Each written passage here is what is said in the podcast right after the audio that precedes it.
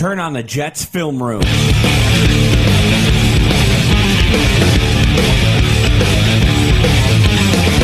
Starring Joe Blewett. So he over pursues, needs to dive at the ankles, which he does sometimes too much. Roberts is playing really well this year. You're wrong. Providing you comprehensive film study on the New York Jets. Powell sees that the play side gaps are clogged up. That was a really impressive play right there. That's that's like the little stuff you see on film. Turn on the Jets film room is now in session.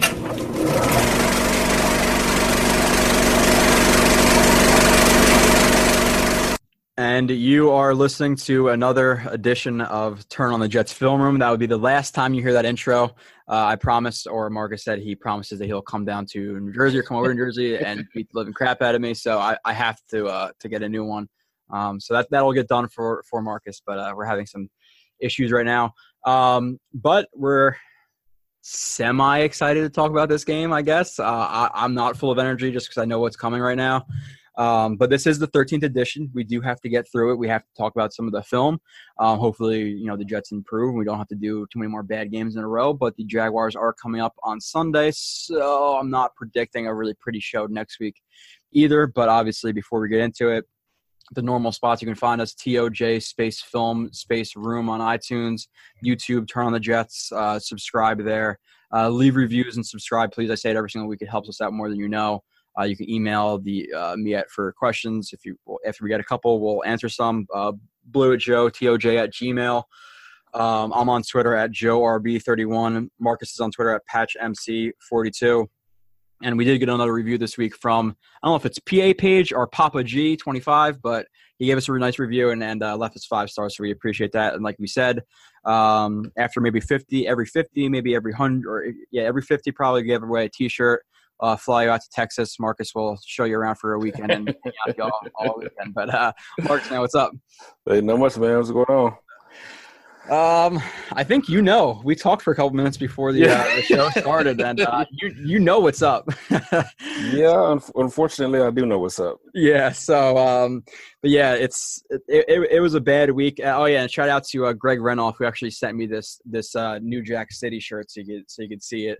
Um, appreciate that from Greg. Uh, I'm not going to tell people not to send me stuff, but if you do, hey, it is what it is. I'm just kidding, yeah. but uh, no, uh, but I appreciate Greg. He's a he's a big time supporter of the show. Um, you know, is one of those guys who likes every single tweet I throw out. He's a good dude. Um, but yeah, let's let's get into this. Um, it was ugly. It, it was really the tale of two halves because it was really pretty and then really ugly. It was it was really pretty in some aspects of the first half. The first half there was still obviously some some issues. You know, Trumaine Johnson, Claiborne. It's another one of those games. You look at the stat sheet. Yeah, it was a pretty good game, but you really break down the film, and he got beat multiple times. Um, there were some penalty issues again, so we're we're gonna get into it all now. Uh, as we do loss, we do duds. Hopefully, you know we don't have any more of these shows where we start off with duds. But um, for my third dud of the game, um, I'm going Sam Darnold. Um, 15 to 31, 169 yards zero touchdowns, two interceptions. One of those interceptions was with 15 seconds left, so I'm not gonna like ding him too much for that because he's just trying to make a play, threw the ball to Robbie Anderson to double coverage. I was trying to make something happen uh, to get a touchdown right there. Um, but yeah, he's he's my number three. So Marcus, your thoughts on Darnold overall? We'll bring up multiple multiple plays of him to show why he struggled, and a couple plays where he he played it pretty well. Yeah, I, I mean at times he played well, but he was definitely very inconsistent this game, and and you could tell that the speed of Cleveland's defense, especially up front, you know, with all the the blitzes and the stunts that, that they came with, you know, gave them some problems. They, you know, a lot of the plays, particularly on some of the rollout plays or the X, which I would start running that, that they would throw, you know, they couldn't, he couldn't get them off, uh, get the play off just because, you know, Cleveland was, you know, the defenders were in his face. So, um, mm-hmm. I mean, yeah, he had kind of like a below average game, you know, this, this week, especially when you're and it's hard for him just just because the offensive line isn't blocking great, and he probably has some opportunities, especially versus man coverage, where he probably could have made some throws, but yeah, he just you know he he's running for his life, you know, like we, we've been talking about now for two weeks in a row, so he can't really get any players off, it. and you know that you know we put it all on Sam, you know, but it's it's a lot more that goes into it, where they, where they can really help him, and they really don't. Yeah, yeah, that's that's it's for sure too. With a little bit of coaching, we had some issues with. A little bit of the defense, I had some some issues with, and like this play, some people talked about another bootleg throwback type of type of deal to um, you know Herndon here, who's lined up as a as a fullback, H back, whatever you want to call him. Um, and maybe he can get rid of the ball a little bit sooner um, than he does right here. Where if he, if he was to throw it right now, maybe it could it would be open. But he did have some pressure in his face, and he had to, um, you know, obviously throw while kind of fading backwards. So it's a little bit not as a strong throw as you want it to be. But this is, I think, this is more of a great play um, by Ward right here, who is just the, the, eye discipline here to to shuffle in the open right. field and just keep his eyes on Herndon and then recognize the play. I thought that was more of a great play by Ward. Um, but maybe you want to see Sam Darnold get the ball a little bit um, out a little bit earlier here, Marcus. Yeah, what I would like to see is there be a read off of off of this play. Okay, if there's pressure in my face, because he's got two guys open right in front of his face. I mean, he can he can throw the flat route just to get mm-hmm. the ball out, or he can throw the seven route. You know, that's right there. You know, put it in the hole. Yeah. So if you know if the throwback isn't there just because of pressure in your face, you know, make that be. It's it's just like going through your progression. Okay, well your progression starts at one but if you got, you know, with the the throwback, so you let that be one, uh, and just work your way over, you know, the reverse way as opposed to going, you know, the opposite way. I mean, I'd like to see that. I mean, it's not that it's not possible because he's already rolling out that way, but I don't know. It's it's just hard to run these kind of plays when blocking up front. You know, you mm-hmm. you're not you're not you don't have the ability to do that, so it makes it difficult to run those kind of plays all the time. Yeah, and listen, I thought the first game he was really good. I thought the second game he was okay. Um, there were some moments where people dropped the ball, didn't help him. So I thought he was okay the first, the, the second game, which is you know good for for a rookie quarterback, um, at least in my opinion. In this game, he struggled, and it's going to happen. He's 21 years old. He's the youngest quarterback in NFL history to suit up Week One. Right. Um, 21 years old. He's he's going to struggle. If you thought he's going to come in and be Joe Montana in three weeks, especially playing um, with not that much talent around him. He has decent talent around him, but especially when you're playing guys like Quinn uh, and like Wake rushing you, and then when you're playing guys like Myles Garrett, who's a freak of nature, um, right. you're, you're going to struggle a little bit. So we, we have to expect this stuff. It's going to happen. It's going to happen next year too. He's really young. Um, but people like Marcus, there's already people on Twitter like, "Oh my God, we should have picked Rosen. We should have picked Allen. Look what he did." Like the overreactions are were, were crazy this week because he had one bad game against. I remember a couple weeks ago we went through the defenses and actually like kind of ranked them. I think the Browns are right right in that in in that five six area where you're going oh, Jag, oh, yeah. Jags, Rams, Eagles, Bears, maybe Browns are five. They're they're yeah. right there. So yeah, no, they're no, they're in there, and they they're loaded on on defense. They, I mean, they really are. So you can't, you know, you can't look at Cleveland anymore as the Cleveland of old. Uh, you just honestly can't because they have a lot of talent on defense the coaching is there. You know, they've got football guys making decisions now, which they should have done, you know, years ago. So they're doing a good job of putting pieces in place, you know, mm-hmm. so they can have a, a, competitive team every weekend. Yeah, yeah, for sure. And this is this is one of his his um his bad plays, another another play action bootleg, and this this is one of the throws where he's he's one of his problems so far. He's locking on a little bit too much, and yeah, Tomlinson looks open here, and he is open here. If he leads him, this is probably this is probably a catch. Yeah. Um, I understand there's there's a you know defender um, right there at the edge of the screen. So one, it's a bad throw because it's behind him, so you don't want to see that. Schobert dropped this luckily, but look how open uh, Herndon is on this on the on the deep over. Herndon is is wide open, and there's nobody. Right. I checked I checked the film. There's nobody um, over top or anything like that. So this this is pretty much as open as it gets in the NFL, and he and he's locked on to you know what looked like. Let me see if that's his maybe his second read. Maybe he's reading the flat right there first, and then he and then he went. Right. Yeah, so it's a second read, um, and he misses Herndon wide open. So he needs. He, I think he was a little bit panicky this game and just locked on to some guys. Definitely see that good example of that because you're right. Herndon's running wide open down the middle of the field. You know, all he has to do is really kind of give him a give him a throw towards the pylon and straighten him up a little bit more. And a six. I mean, because there's no one in sight. No, there was. Uh, but but these are, I mean, but like you like you said, he's a rookie. You know, these are things that he'll learn. You know, and that he'll see not to get locked in on one guy, and and he'll understand that. And you know, the more he plays, you know, the more he, you know, and the more experience he gets, the more he'll see that. He'll start to get that. You know, get these kind of things. Yeah, please, because I can't take people saying, "Oh, you really like Darnold, number one quarterback." It's like, dude, he, this is his third week in the NFL. He's 21 years old. What were you doing at 21 years old? Like it's like oh, right. I, you know, so it's it's kind of stupid, but that's why we don't really. I see some tweets and I'm like, I want to respond to you, but I know it's gonna get into like a 20 minute thing. I, you just it's it's really not worth the time. Um, no. Like some guy I told you that last week was like, "Oh, Baker Mayfield's better than Sam Darnold in every single way." I'm like, "All right." Um, and this is another, it's another one. Uh, bottom of the screen, you have a uh, trips formation, and it's another sail. I would I would say sail concept with that three level read to the to the sideline with the with the two outs, and then the uh, we won't call it a bench route. Um, and he misses um, Anderson right here, and this is why Anderson. This game too, he looked a little bit lackadaisical at times. I think he's getting a little bit frustrated. He is one of those players who doesn't get the ball, he is going to get frustrated. And at this point, versus this, it's a it's a Tampa two defense. Um, he needs to he needs to see Anderson at, at, this point open. Where if you look at when he throws the ball to Enunwa, um, you have that defend, defender in the curl to flat and in the hook to curl. And right. Anderson is this is again this is wide open in the NFL. So he needs to either um, just go through his reads right here because the pocket is is pretty clean. Um, so this is another missed throw by by Darnold to to Anderson.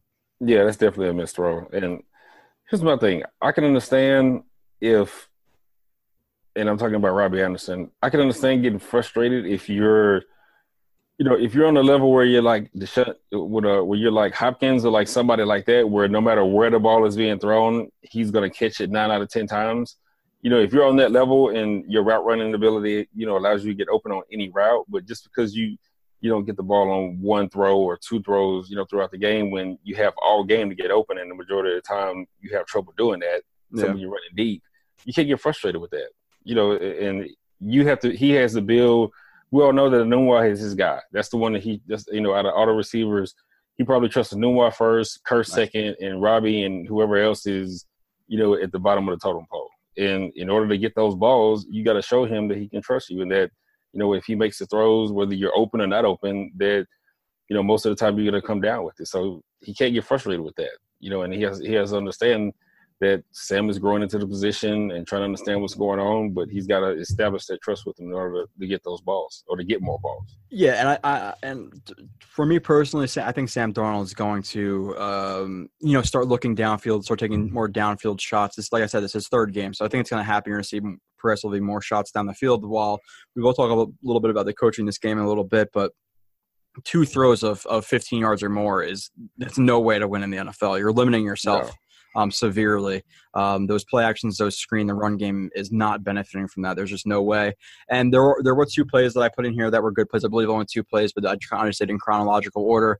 And this is the the great Sam Darnold. This is the athletic Sam Darnold, where it's um, basically I don't know if I don't know I, I guess it's called a naked bootleg, and that that athleticism right there to one recognize that that free defender um, off of the edge and to plant his foot there right there, drop his hips like that and avoid it um, was fantastic. Then he continues rolling out and then makes a great, probably a little bit too risky. Maybe I want to see a little bit more heat on, maybe a little bit more towards the sideline, um, but it still gets completed to the to uh, Crowell. Um, so I thought this was a fantastic play from Darnold. So you, you still saw some good from Darnold. Just overall, it was a negative game. Yeah, no, and this is a good play, and and this is what you know. This is exactly what we saw when he was at USC. It's the same, you know, it's the same thing. Using his, his ability to get mm-hmm. loose and and you know be able to make a throw And But the thing is, in the NFL, you, and I, I'll probably have to say this every week, you can't live like this every week in the NFL. You just can't. I mean, for one, you're going to lose games. Two, you're going to end up getting Sam Darnold injured. That's just what the NFL, you know, the NFL game is. Why would you even say those words? I'm just saying because eventually, the more he does it, yeah. you know, even even when you watch like Aaron Rodgers or you watch Alex Smith or somebody like that, they use their ability, but it's very controlled and it's only on certain plays. You know, they're not running for their life seemingly. You know, play after play after play. Uh, you know, in passing situations, and it just seems like, you know, every every other play that's that you know, the, the Jets decide to drop back and pass, unless it's a quick screen, you know, Darnold's running for his life. And, you, you know, you just can't, you can't win like that. And it's hard to play like that every week, you know, or, or mm-hmm. you're putting him at risk, uh, you know, to get injured. And that's, you know, that's just the truth of the game. You know, it's like this play right here. He's got four guys flying around him. He, he ends up squeezing through and making a great throw. But I mean, I mean, God forbid. I mean, why, why does it have to be like that every single time where he's having to scramble out, running for his life, and then you want him to dial back in, see what's down the field, and you know, and try to complete the throw. It's just it's hard to do. It's hard to do that week in and week out. Yeah, um, and Crowell clearly just missed, completely missed his block right here. There's, there's just he's he's actually not a good pass blocker. From I watched him when he was in Cleveland, he's uh, he's just not very good. He doesn't, he's not really too dedicated to the to pass blocking as well. I think this was kind of looks like a lazy attempt right here. Um, Right. but uh, your- yeah, like you said, entire body in front of him and cut him. yeah, you're literally you're basically like laying him, like, hey, you know, just Right. just take that that open hip right there, just goodbye. Right. If you're gonna cut Um, him, if, you're gonna cut him, go ahead and cut him. He's so worried about getting out on the route, and you can tell that just from the lazy cut. Yeah, uh, that he misses the block. You know, your your first job is the block. You And know, then get if out, yeah. yeah. If you don't have anybody pick up, then get out. You know, get out and release. So Yeah, and the thing, the thing, like you said, with with Darnold rolling out all the time. Listen, I like some play action and some Right. bootlegs, some. some word right there because you're severely limiting the offense. You're only giving him one side of the field to read. Like there was a play, which is a good example of using both sides of the field and staying in the pocket. There was a play um, where that that really nice catch to uh, throw and catch from from uh, Baker Mayfield to um, Jarvis Landry. They basically ran, uh, you know, two concepts where they ran they ran a sh- um, a a vertical and a seam route on the one side um, which is like a Mhm. man beater, and then you had a drive route on, from from the um, field side. So they had like two different type of concepts working, you know, on both sides of the field. Um, whereas with a you know rollout, you, you're only you're limiting yourself to one side of the field. Unless you want him to throw across his body, so you're you're operating on half the field. Right. Um, so it's good sometimes. It can't it can't be ninety percent of your offense. Just like screens can't be ninety percent of your offense. You need to open up the playbook a little bit more. Listen, he's gonna ha- take his lumps, but they, they need to open up the playbook. When we'll talk about that. But uh, and this and this one right here, it's another just you know two by two twin set, like an inver- a tight inverted slot, and again, so Herndon is, and this is just a cover three, and not Herndon. Enunwa's open here, but Enunwa's open now. Enunwa's open, not open now. Right. You know, like it's that split second. So when he sees that, when he sees this, this, uh, co- you know, corner, um, exit or, or, or exiting on his on his exit angle to the sideline and his and his uh, curl to flat, he needs to recognize that he's open right here. But he he waits just a, a split second too long, and the ball gets almost almost intercepted. But it's a pass deflection. So um, right. Right. And another, yeah, and another part of that play, which you know he'll grow into, is you know we, when you watch veteran quarterbacks like the and like the, I mean, even if you look at the Fitzpatricks or you know obviously like Drew Brees, you know Rodgers, we always talk about those guys. Uh, look the corner off. The corner, the corner's got flat responsibility. yeah, Darnold's so locked in on the new wall, the corner doesn't even Mhm. move. He's he's got a flat route, you know, on the outside of him already. You're never supposed to get out leverage, you know, if you've got the flat area. You know, just take a peek over there to the back, make the corner make a move, and now Mhm. You're you're you're actually throwing, you know, you're actually giving Enunwa more space to be open, and now you can put that ball in a different location because now you just moved the guy out of the zone. You know, and we and we saw that with the Lions though the, the on the nine route to Robbie Anderson he there was actually a running back I think it was a running back going to the flat and he flipped his hips that way just like a quick rehitch Right. himself to the to the uh, to throw towards the sideline and it made that safety bite up but this game this is where you see that panic this is this is why you could tell he was panicking a little bit because I've seen him do this I've seen him pump this flat and then go to to Enunwa but he was so locked into his receivers um, because he was feeling some pressure and and he just he, he was panicking this game. It, like I said, he's he's young, so he's gonna bounce back. But uh, like you said, that one either throw that flat or at least look Right. him off because that flat's Right. wide open at that point. You know, right. pump pump the stop or the curl They and throw the flat. because Yeah. look at, at this point, if he was to do that and throw right here, it's it's one on it's one on one with that that with that corner maybe or you know even if he outruns that safety to the to the sideline, it's one on one with 21 right there. Um, so yeah, it's you don't you don't want to see that. Um, but a couple more plays from him and. This is just it. It's obvious he had a bad game. I was watching him; he had a bad game. A lot of people knew he had a bad game. So it's just no. So and this is another missed throw um, where I said he missed the inside slot. So inside slot right here. So I think that's um, it looks like Enunwa's body type. Yeah, it's Enunwa. yeah. Um, and here we go. So again, like at this point, he and I know number was at number thirty nine. Um, he bites down on it because he sees that he's he's coming open, but right.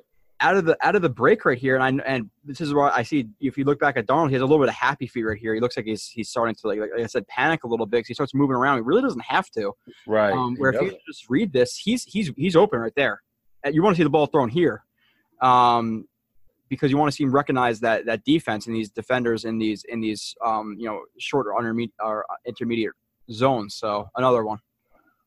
Yeah, it's another one, and, and I agree with you. You got to happy feet on that. Like, uh, I mean, moving a couple of steps, I get it, but you know he's got to see that and make that throw earlier because as you, the windows are so small in the NFL. I mean, you know, we both know this. I mean, the ball has to be gone, you know, before he even comes out of the break, and that's you know kind of what the good ones do. And, yeah, and the more he, like I said, the more reps he gets, you know, you know, in game reps, we, you know, because it's hard to see this in practice. It's hard. To, it's hard to simulate games in practice. The more he sees it, you know, the better he'll get at it. Yeah, that's what they say. A lot of people say that, um, you know, if you see the window, if you see an open window, it's already too late. You know, yep. yeah. If you see the window, it's too late. You're already Yeah. late. unless Yeah. unless it's one of those windows like versus like Trumaine Johnson or one of these guys in the last couple games who have been disappointment. I'm wearing the New Jack City shirt, and New Jack City has been a little, I, I would say, a disappointment so far. Um, so, and this is this is another one, and this is the this is the second to last drive for the Jets, and Darnold drops back. There's only four rushers right here, um, and again, he's this route right here is wide open. It's that that is wide open, and he should see that's wide open. He's looking right at that. I don't know what happened. This is probably his worst play of the game. This was as open as it gets in the NFL, pretty much. Yeah, He, he yeah. releases the ball, you know, right there. It's good, but he releases the ball again. One super super late because, um, you know, uh, the uh, the center is getting pushed back a little bit. Who Spencer Long has been a massive disappointment as well. Um, and then he just chucks the ball because you know, okay, well I saw him open. Now I'm kind of trying to make up for when I didn't throw the ball and just get it in there. And he Right. throws the ball and it's it's inter- easy interception. That's as easy as it gets for the defenders. So Yeah, and that's he just he's got to see that. I mean, once he's on that back foot, he the ball should be gone now. The center, even with the pressure coming up the middle, you know, over long, the ball should be gone already. Once he's you know once he's on on the back foot of his drop, the ball should be coming out. You know, looking at the linebacker, the linebacker the linebacker is already on top of number three. He's already deep. You know, he's already in his deep half. So you know you're gonna he's gonna be you know high and on top. Throw it to an underneath guy. You know that. I mean, those are the kind of things that you know, as he as he plays, he's to have to see a lot quicker, and he will. He'll get it, you know. But, but they have to do this a lot more in you know, during the game, and not so much, you know, not so much in regards to their horizontal game. You know, have a more vertical game. You know, right now their their game plan is everything is horizontal right now. So he, he's going to have difficulty when things are going vertical. He's probably going to have have you know he's going to have some some problems seeing things you know going down the middle just because he hasn't seen it enough. Yeah, and this should be like this is this is a the shell here is showing a lot of what it is. It, it Well, yeah, it- it's, it's it- Tampa two. exactly. This, this All is pretty much as easy as a pre-snap read as it gets with with this linebacker cheating back for that for that Tampa two coverage, and so it, maybe maybe it's not Tampa two, maybe maybe it's just cover two, but you got to recognize that post snap that's that's pre-snap. Okay, I see look I see Tampa two, post snap. Okay, it's now it's Tampa two. The, Right. the linebacker is opening up his hips to the strength of the of the of the play, and he needs to get rid of the ball right there. It's so. Yeah. Um. Yeah. He. That, that was a little bit of panic, and then the. Uh. I think I, I have one more play. I don't even know what. The, I guess this is the last interception. I don't know why I even put it up there because he kind of just threw the ball up. But I'll. Uh, I'll put two, you know, two interceptions in a row. Um. And this is. I'm not even going to kill him for this. It's just he just tried to chuck the ball up and get down the field with 15 seconds left. So. Yeah, yeah, he's just, yeah, he's just trying to get you know he you you want to have a chunk play to try to get in the field goal range, and that's what it is. Now, as opposed to going two by two, I would like to see the Jets go three by three and run some kind of vertical, you know, deep deep sail or something like that, where you can get to the sideline and get out of bounds. Because sometimes in those zones, uh, the corner is either too short or he's too deep, and you have a chance to make that play. As opposed to going two by two, now it's just three on two on both sides, so Yeah. everybody's covered. So. Yeah, um, he he for sure struggled, and those are uh, we brought up what four, three or four or five plays that he just missed an open guy or threw the ball too late. So you'd never want to see that in 31 attempts. You know, five, six, seven, eight bad plays. So uh, hopefully, has a bounce back week. And honestly, if he if the Jets are just competitive this week um, against the Jaguars and he looks solid, I'll, I'll be happy. Even if his stat line is you know one touchdown, one interception you know, 60% completion percentage, but he still looks good and he's reading the defense. He's not panicking. He's not getting happy feet. He's releasing the ball before the receiver turns around to see it. Um, then I'll, I'll be happy because, like they said too, if, if the receiver can throw see you throwing the ball on backward breaking routes, it's too late as well. Um, so he needs to he needs to fix that. But my second dud of the game is is Trumaine Johnson. Um, the first game, I think he struggled. The second game, he looked good. Um, but this game, he he looked he looked bad. Um, let me see. This looks like cover four. Um, Yeah, Yeah, it's- look, yeah, looking at Jamal Adams, yeah, that's what it looks Yeah. like quarters. Yeah, they're playing quarters. yeah. So again, and you're going to hate this play because watch watch what he does, Oh, and yeah, hips to the sideline, and he's looking back. and he's looking back. Yeah, he's he's doing both. Yeah, and I mean, luckily he, luckily the ball's on the throne here. But yeah, I mean, it's you, you just can't. Even if you're going to shuffle, okay, I get it, but you've got to shuffle, especially if you're in cover four. You've got to be more inside, especially when you have two receivers on your side, because you, you're not going to have any help at this point. So you're by, you're basically by yourself. So go ahead and slide a little more head up the inside if you, if you just have to shuffle, uh, you know, so you're at least on top of the route in case you get the the you know the post route. Now, if he runs a seven on you, if he bends it in and you know it runs a comeback or run a seven on you, then you know you're just gonna have to either speed turn out of it or, or break back as best as you can. But I I, just, I can't stand this coverage just because every DB I see doing this, they're either getting beat over the top or you're getting beat underneath. I mean, there's you know, and I know, I know Asante Samuel, you know, made a lot of plays, you know, playing this type of coverage, but he only did it in spots. This, you know, usually if you watch Asante Samuel, he's square to the line or he's squaring his pedal, and that's how he plays. And there was only a few times, you know, where, where he actually, you know, played this kind of technique. You know, this this is it's similar to to three bell. You know, that's a changeup. It's not something you're supposed to do all the time. But I mean, Yeah. the more he does this, the more he's gonna get beat. I mean, because this, I don't care who you are, it's hard to defend when you're you basically giving the wide receiver a two way go. You know, shuffling and you're Yeah. looking back. You know that you're, you're gonna get beat. You know, every single time.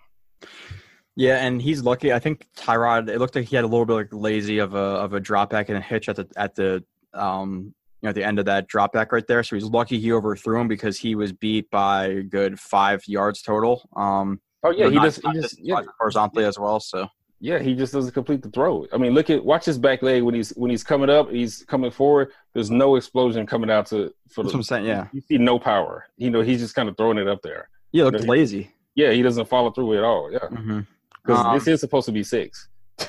yeah, every time, and that's exact. And both of these corners do that, and it's frustrating. The either the shuffle or the or the soft coverage with no hands on, with no squeeze, and looking back into the backfield, they're gonna get beat every time if they have time. Every single time. You, if you're gonna look like. I- I don't like looking back into the backfield at all, but at least be tighter or have hands on. Right. back right now, and it can go. You're screwed right here. You're done. Like it, he can do whatever he wants to you. So Oh right. he he lost this from the snap as soon as he planned on on shuffling and playing it like this. So the only like eh, I don't I don't know man. He's been he's definitely been disappointing. The 2016 tape it does not look like the same guy as of right now.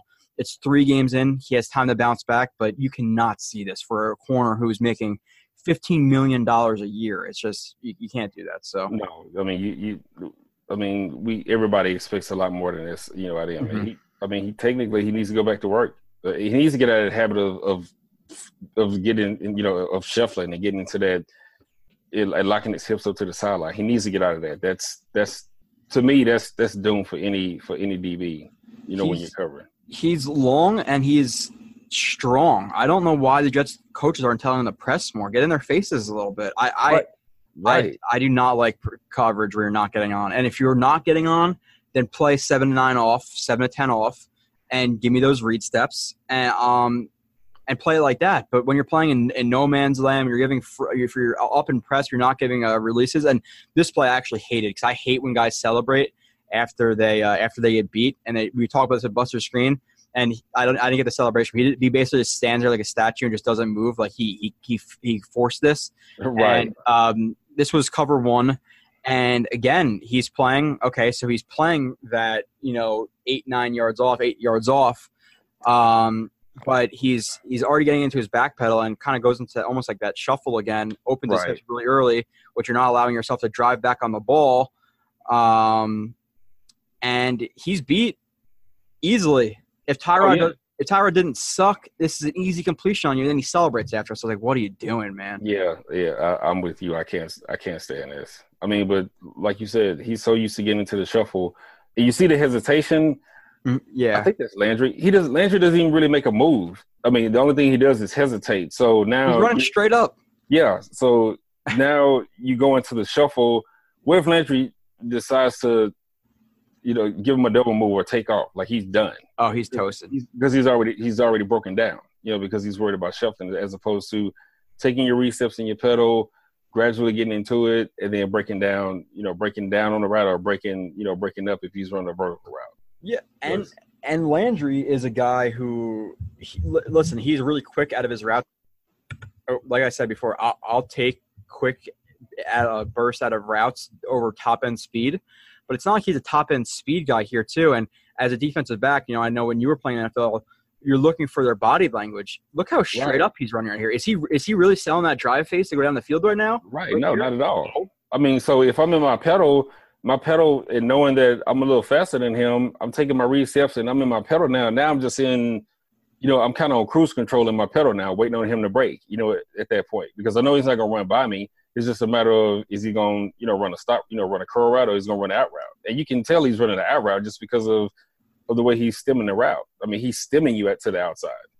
Yeah. Uh, you know, coming out of out of that bunch, you know, that bunch set. Yep, um, it was it was it was frustrating. Uh, he's been frustrating. I think Claiborne's been frustrating. Um, the pass rush has been a little bit better, but the Jets are also sending, you know, five six guys a lot, doing a lot they're of stunts like two. Yeah, they're sending like one or two extra so. guys. Right, Um, no doubt.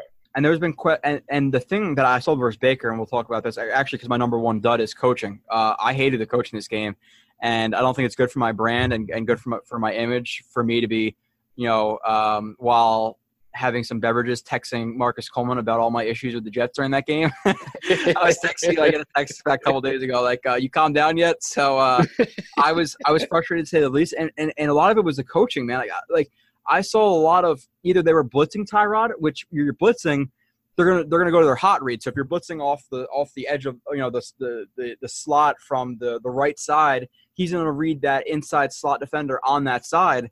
Um, so at least at least disguise coverages, replace guys. So if you're blitzing there, he's gonna think that zone is open now, but drop somebody into that zone so he sees it's open, then it confuses him. Or if you're just going to blitz, at least play in their face. But they were playing, they were blitzing and playing soft coverage. How does that make sense? So Well, well, so, well, sometimes you can blitz and play depending on the down and distance. Like if it's third and eight or something like Mhm. that, then you can kind of get away with playing soft because you know it's got to come out quick. Uh, the only thing with that is, is when it comes out quick, you have to make the tackle immediately. Uh, so depending on the down and distance, playing soft, you know, with, with pressure isn't that bad. If it's anywhere from you know third and one to like third and six, I mean, you probably need to be in the guy's face. You you know as tight as it'll be you know as tight as you can and you know coverage wise. So but that's that's kind of predicated on, on what you got to distance. Yeah, obviously, because if it's if it's third and ten, you have room to make. As long as you make the tackle, you have room to get the ball out quick. That's actually playing to your advantage. But Right. a lot of it was happening because because Carlos Hyde was actually running all day on the Jets. He was he was running pretty well. He was set up in a lot of second and short and third and short situations. They're still playing soft, Yeah. so Mm-hmm. it, it, it frustrated me. The offensive play call we talked about a little bit. I understand they're trying to to be a little bit conservative with with Darnold, but you cannot consistently just keep running play action bootlegs because they're going to contain rush you. They're going to stay a little bit wider than they normally would, where they're not going to penetrate the. Let's say they're not trying to get inside the the C or B gap or whatever it may be. They're going to rush a little bit wider. So when you when you come to break outside on that play action bootleg, they're going to be right there in your face. And we saw it with Darnold. Mm-hmm. And if you're throwing only two passes of 15 plus yards, they're gonna they're gonna squat and they're squat they're squatting all day on Darnold because they're either throwing screens or or um, you know like you said those horizontal reads that are really you know they're they're a big emphasis of of West Coast offenses, but you have to take deep shots to open up the underneath stuff, and the Jets have not been doing it. Um, on a second and three this game against the the, the Jaguars, even if you don't think it's gonna be completed, throw a freaking 55 yard pass against AJ Boy- Bouye to to Right. with all the all the shit that's happening in the NFL nowadays, you're gonna get a penalty anyway because Right. the NFL is absurd right now. Penalties. I, I feel I'm I'm gonna start like I, I don't know sending prayers and thoughts and money to Clay Matthews because I I have no idea. I know, right? even even Will, did you see the thing with William Hayes for the Dolphins where he Yeah. tried? Yeah, Okay. And towards ACL, yeah. dude i so my uh, girlfriend's dad he was actually a coach uh, i forget he's a positional coach at nebraska. Um, and he was saying like or he, he's actually got a couple state championships in high school football. He was saying at some point he's he, he would like march his players up the field like get we're not playing like what is the point? It's it's it's bad. It's if if this if this continues to go in this way or even stays this way i think players are going to start um, really voicing their opinions and, and sometimes walking off the field or not playing. I, I seriously think it's going to get that bad because players are now getting injured because they're trying to, to Yeah. not land Well, I mean, on a quarterback. Players are getting players are getting injured, and I mean, for example, if you look at the the Clay Matthews hit last week, uh, you know these plays are out. You know they're determining the outcome of games. You know Mhm. because of, you know because of these penalties. I mean, and even even though the Pittsburgh Tampa game turned out to be pretty decent, but like, come on, like four roughing the penalties, and like two of them, I'm like, dude, like he barely, like he literally barely touched him. I'm like, seriously. The refs Like- wanted you to win that game, so you just Uh, shut me out this week. So, oh yeah, yeah, yeah. I was sweating. Yeah, but I mean, it was just so bad. And I'm like, and I'm just, I'm just looking, even especially on the first one. I think it was McCoy just pushed me in Roethlisberger and they caught a flag. I'm like, dude, the dude. Did you see the one on JPP? I'm like, the dude's two. Yeah, that's who it was. Yeah, I'm like, the dude's 260, dude. Like seriously, he's 260 getting 25 million. He's got So- to take it.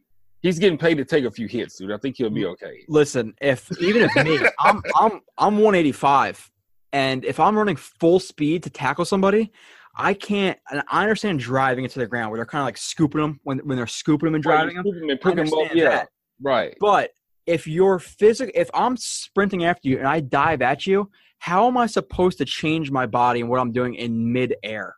Like if, if if you have cleats to the turf and you're driving, yeah. But if I'm diving, what am I supposed to do? So the Turn him NFL has to change Spider-Man.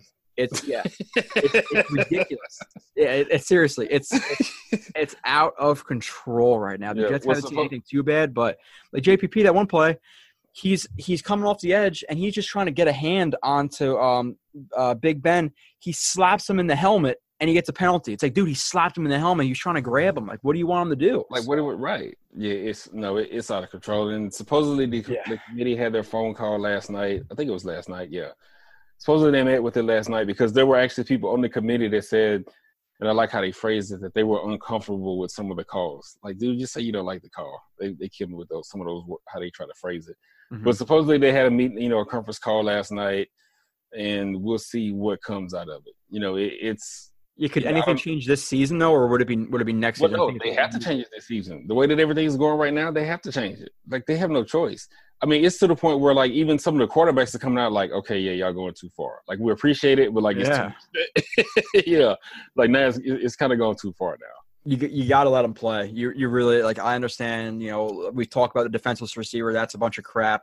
I understand the helmet stuff. I I get it. But like lowering your he- helmet to initiate contact, that's, that's how you tackle most of the time.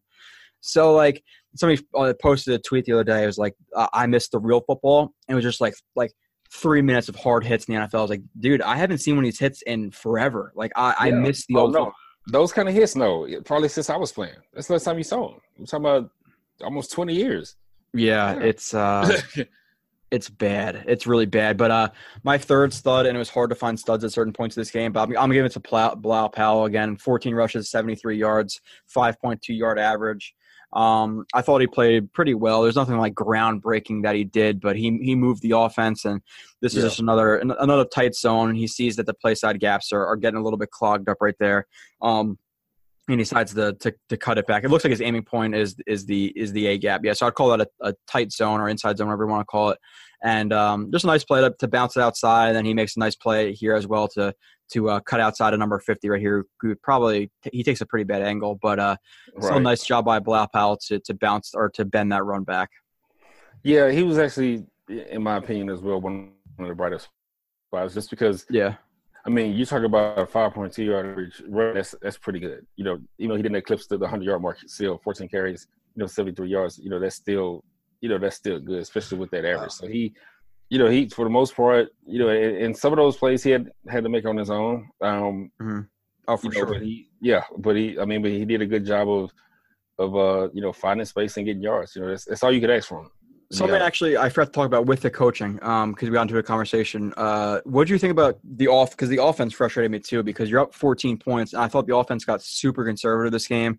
Screen, it, it literally run, run, pass, run, run, pass, run, run, pass. I was watching. I was like, oh my! And if it was a pass, it was a screenplay, right? and- for the most part. And it was. I thought the play calling was really, really conservative um, on the offense as well. No killer instinct. I think I texted you that like, the team has no effing killer instinct, something like that. So, um, what do you think about the offense? Because I thought they got. I think they were soft and they were playing not not to lose. And you play not to lose.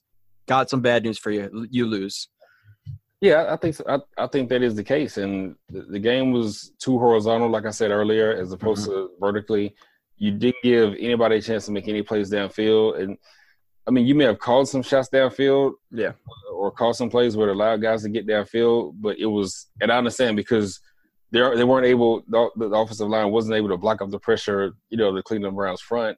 So you have to limit the amount of vertical plays that, that you, you know, that you that you that you call. So I Yeah. totally get that but call it out in a different formation. Uh, come out in, in twelve personnel. Hell, come out in thirteen personnel. I don't care. Like Oh even if it's a, if it's a one man route, it's just a one man route. Like who cares? I mean, Yeah. chances are you're gonna everybody's gonna stack the box because they're assuming that you're gonna run, and now you got a guy that's like Robbie Anderson that's possibly one on one outside with the corner. You just Mhm. you, know, you, you just don't know how. You know, especially when you're talking about somebody like Gregg Williams, he's gonna put everybody in the box and he's going to leave his guy one on one out there. That's just what he does. And those kind of things, I'm just surprised that they didn't do that, knowing you know what Gregg Williams does. And, and this isn't anything new. I mean, historically, this is what Gregg Williams has done. Yeah. You know, as far back as as I can remember. Um, you know, tell you the truth, that's just what he likes to do. Uh, so I'm just not a fan of the lack of creativity. You know, I should call it. Uh, you know, on offense. I understand that Darnold's young. I get it. I know you're trying to just kind of work him in, but at some point you gotta you gotta open it up a little bit and, and let him go. Now, as as a coach for you know, you're a coach. So another question with, so my thing is like I'm like kind of there's people take a deeper like need to take a deeper dive into this conversation about oh well the penalties are on the coach to an extent. Listen, there's no way Todd Bowles goes over specifically in practice to Isaiah Crowell and tells him, hey, after you score your second touchdown in the game, don't don't wipe your ass with the ball and throw it into the crowd. Right. Now that's on the players, but with benching, with with with playing time, uh, we heard that Todd Bowles was this disciplinarian. We then and then after a couple of years, we heard that Mo Wilkerson was missing multiple meetings in a row, showing up late. I saw, and I'm just I'm just a I'm a nobody, and I'm watching on film, and I see Wilkerson half the game not giving any effort, and he wasn't getting benched. And if he was getting benched um, for missing me- meetings, it was a quarter. Wow, quarter or a drive versus like the Dolphins like a couple of years ago. Wow, Mhm. it's a drive. Who cares? So. I think Bowles is a fake disciplinarian. Um, I don't blame him for he tries. I see it in practice when I go. Um, false starts, all the stuff they do push-ups, but he can't tell. Hey, don't. I'm, I'm sure he's not going to his guys and saying, "Hey, before before the ball is snapped, jump off sides here, or or have a false start penalty." So, in between the lines, that's the players. But once it comes to a certain point, I, it, it does fall on the coach when it comes to playing time and benching. So, what's your overall thoughts? Because when Crowell wiped the ball his ass, and I'm not just saying that. Oh well, you probably liked that at the time uh, that it happened. Once the Jets lost, and you went back on it. No, I don't like to see. I don't like to see that. I, celebration's fine, but but you're gonna wipe the ball with your head. Like, come on, man. So I, I didn't like that. But from a coach's standpoint, you know, from one coach to another coach, um, what do you what do you think about it?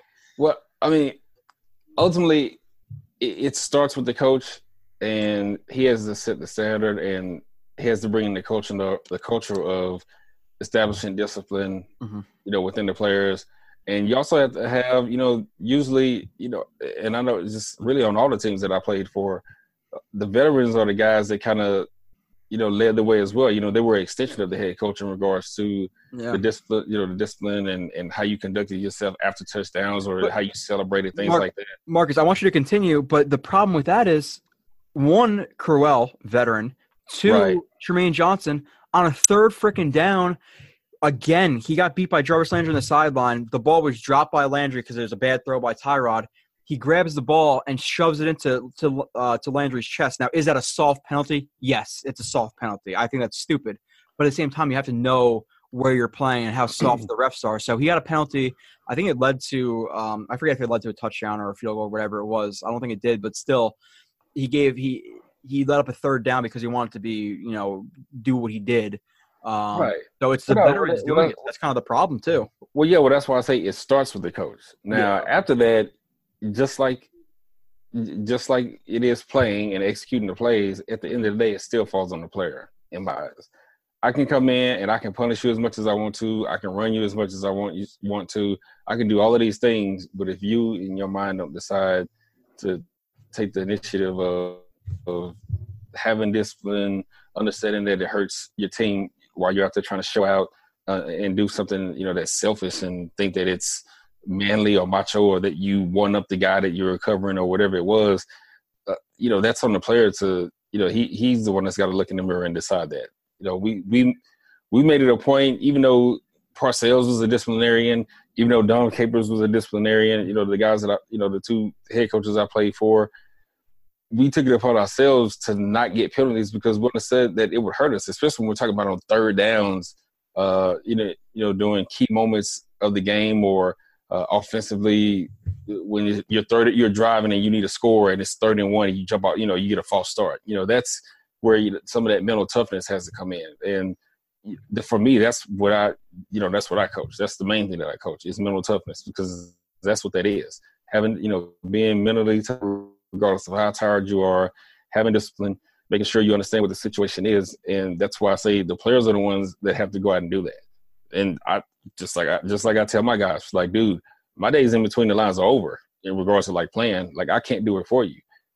You just like I had to do, and the, the guys that played with me or before me, you have to be the one to make the decision to be mentally tough and stay disciplined. You know, that's that's Yeah. kind of on them. Yeah, where, and where, where uh, what like city do you exactly coach in? You know, Tucson, Tucson, Arizona. Okay, if you want to fly me out to Arizona and I'll be in charge of just running guys all day, uh, I'll do that. I'll have that whistle and be that little, that little stupid white kid, 185, running these guys for 200 plus pounds to get pissed off me. I'll do it. I'll be happy about it too because All right, I'm gonna hold you to that too. especially if you're getting freaking penalties, man. That's like, well, my my job is to get crap from people. I'm I'm a cop, so I get crap from people all day. So people yelling at me, it doesn't bother me at all. Right? Um, and that's their thing. That's their whole thing in the academy is mental toughness, mental toughness, and they're dumping your bags of stuff, crushing your lunch, throw on the floor, stepping on it, all this stupid stuff that they do. So uh, I'll run people. I'm fine with that. all right, all right. I'm gonna hold you to that. I'm good. I'm good with that. I don't care. I'm good with that. Who the hell is this kid? Like, all right, but uh, yeah. So Bilal Powell, this is this is another play. Um, this is an outside zone, and again, he's seeing his his first read is uh, it's it's this defender uh, or this outside linebacker who's uh, actually in a four point stance, and the I would call that a six eye tech. Um, and he again sees it's a little bit clogged up right there, bounces back, bounces back again uh, make some nice cuts, some nice agility. It's not nothing. It's not like Le'Veon Bell like who I guess we can actually get into in a little bit, or we can talk about it now after this play. Um, but another nice run for Powell, 24 yards. He he's just solid. He's he's always been solid. He's a good pass catcher. He can block. He's willing to block. He, he's always falling forward for the extra yard or two. He's willing to take hits. I I, I like Powell um, more than I like Crowell. Um, but yeah, another another nice play. And then after that, you know, a lot of people are talking right now about Le'Veon Bell. We can get into it, I guess, a little bit, not too much because it hasn't happened yet. And we break down Jets film. Um, some people are talking about the Jets trading for him. Would you trade for him? Obviously, I think the franchise tag for a running back is 13 million, 14 million, whatever it is. I know it's the average of the five, the top five running backs. Right. Um, but uh, so he's holding out because he wants more than that. So obviously, you're paying him $15 million at minimum a year. He has, I think, 1,200 carries on his body. But the Jets have not had a, and I'm just going for both sides here. The Jets have not had a, a truly game breaking playmaker since who? Uh, Curtis. truly game breaking. Now, don't say Enunwa, but I, I I like Enunwa a lot too. But I'm talking about game breaking talent.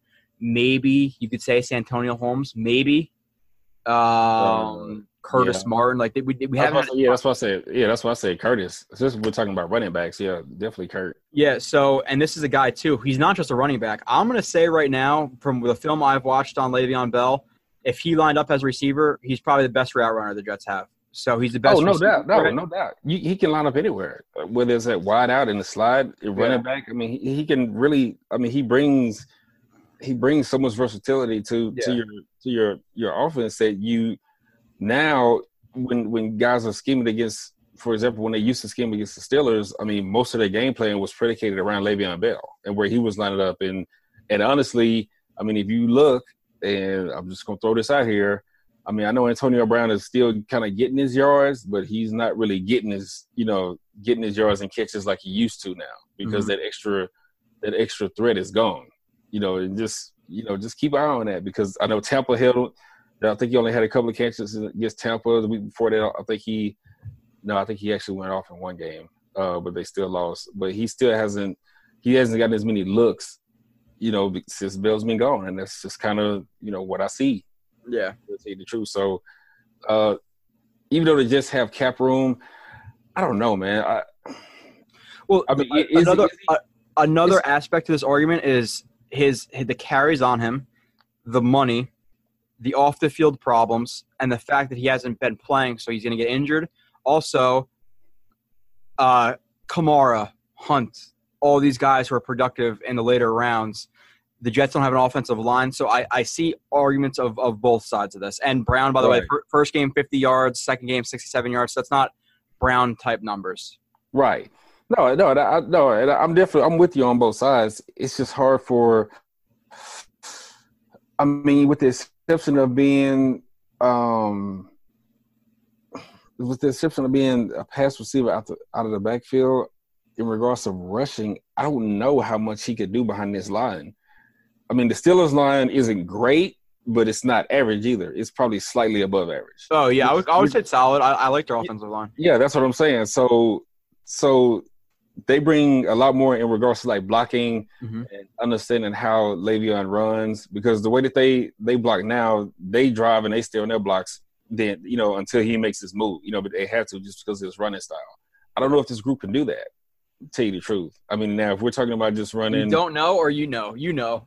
I mean, I know. I'm just. I don't. I don't. I don't think this group can do those type of runs. Now, if we're just talking about running, you know, zone plays the entire time, that could be possible because now Le'Veon's kind of doing his own thing.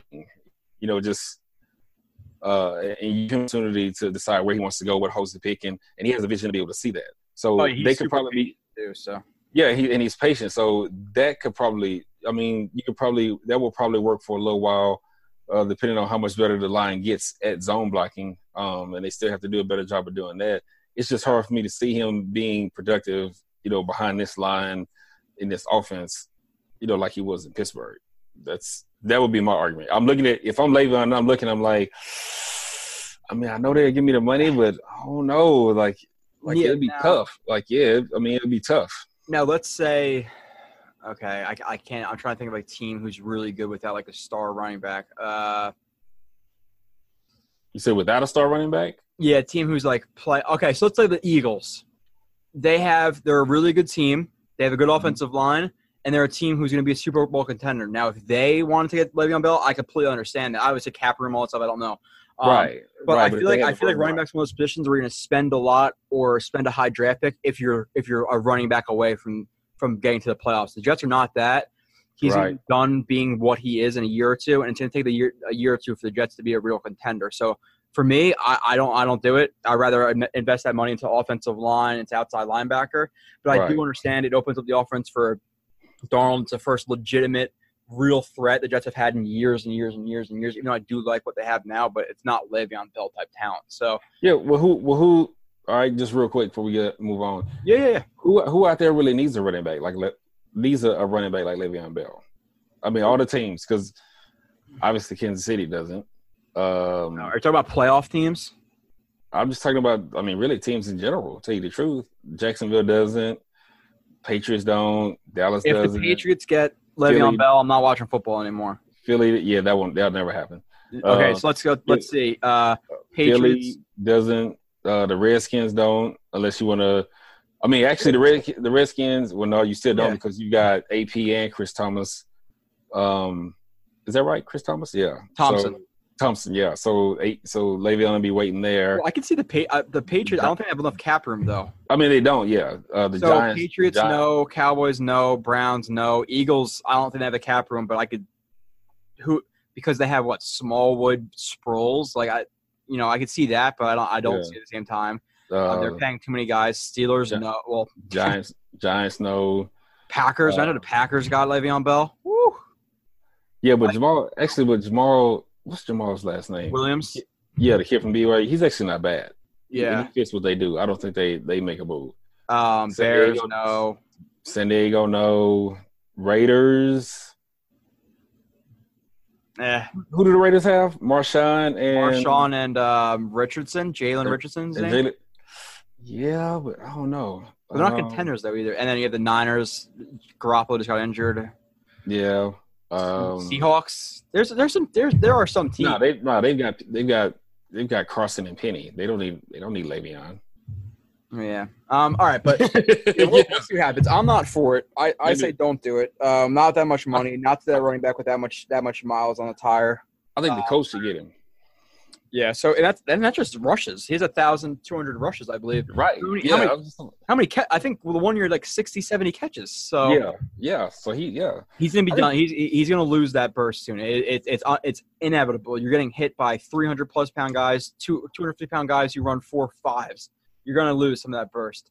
I forget. Yeah, I'm, I'm 25 and I slip on the wrong shoulder and I feel pain for two days. Like I can't Yeah. imagine NFL guys. I'm with I'm with the Colts. I think the coach should make a move for him. I heard Texans too. Um, haha, ha. Yeah. Right. but they got uh, the same, they got the same problem the Jets got up front. yeah, yeah. yeah. Um, all right, so let's let's move on to my my number two is uh is Quincy Enunwa. Um, four receptions, fifty seven yards. He made a lot of plays with that YAC ability that I call it, and I'm just going to show a couple of YAC plays. It's really nothing even to uh, break down, unless you know whatever. But Yeah. Know. you know, if another three by three by one gun set to the to the field side, uh, smoke screen, and it's he just he just runs for a first down. It's not like he even does anything special here. So, well, he, he does that that tackle that he that he broke um, from from Schobert right there. Actually, that's not the best tackle attempt, but um, no, I don't know what that is. I don't. I, there's times like this where I watch plays and I'm like, what exactly happened? like I understand he de- he deflected that that uh that upfield arm right there. He threw it away, so he did throw that down, but that's not a good tackle attempt. But um, yeah. So we had this play and then another one. So I'll, I'll show a couple of those. But overall, what do you what do you think about uh Enunwa? No, I thought he played. I mean, I thought he, he played well. Like you said, the YAC yardage was the, the biggest thing. You know, he wasn't really able to, you know, do anything vertically down the field. He was, you know, most of his yards came off of you know these type of plays, whether it was Mhm. quick screen or something like that. So, uh, so he ex- you know, he executed when he, you know, when he had the chance to. You know, there's not a whole lot more you can say about that, uh, just because of how the game was played and, and what they call. But I mean, as usual, I mean, we in even though it's only even though it's only what four catches for 50 yards. I mean, but he had the, the the chance to step up and make some plays. He did, you know, like he like he's been doing all year. So Yeah, I can't imagine if they didn't have Enunwa at this point because the offense has been the, the you know the disappointing part of this team. Even though the defense has to a certain extent, um, right, they gave up what 17 points, 20 points, 21 points, but at the same time. You're watching players like Trumaine Johnson get burned, Claiborne got burned. So should it be more? Yeah. So you can't just look at that, but the offense Right. has been the the bigger um, the bigger issue at, at, at this point. And how many times on turnovers the Robbie Anderson both the fumbles? There's teams starting inside Jets territory, which is not easy for the defense um, to, to Right. respond to. So, um, yeah, you got to hope the offense steps up more because it's it's been an issue. Uh, last play of Enunwa. That last play, Spencer Long actually got a, a pretty good block as he um, broke out towards the um, towards the boundary. Another, and this is actually great play by frickin' Jermaine Kearse right here. That's my boy. Um, basically, you know, he didn't take out two guys, but he led a nice block, effectively taking two guys out of the play. right, Spencer Long again got out, and you love to see that at least. Spencer Long has been a disappointment. Where I think Spencer Long has been probably, I think Brian Winters has been playing better. I think Shell has been playing better, and I think Beachum has been playing better. Um, and Shell, you know, minus James Carpenter, uh, has been probably the second worst offensive line on his team. But this is a nice block. You like to see guys get laid out like this. So oh yeah, Ooh. yeah, there you go. Get your pancake, yeah. now, what you see like as a DB in the NFL when you played and you see, you know, I, I well, he actually he wasn't DB, he's a linebacker, but in the DB spot, you see screens like this and you see a 300 plus pound dude running out. What are you doing? Shoot, you well, one you trying to see what a you have time. I mean, believe it or not, you do. Even though it's moving that fast, you yeah. trying to see. you're trying to see where the whiteout's going, and you know if he's going outside. You know, obviously you want to keep him from going outside and let everybody come back and get him in. You know, come back from inside. You know, from the inside to come make the tackle.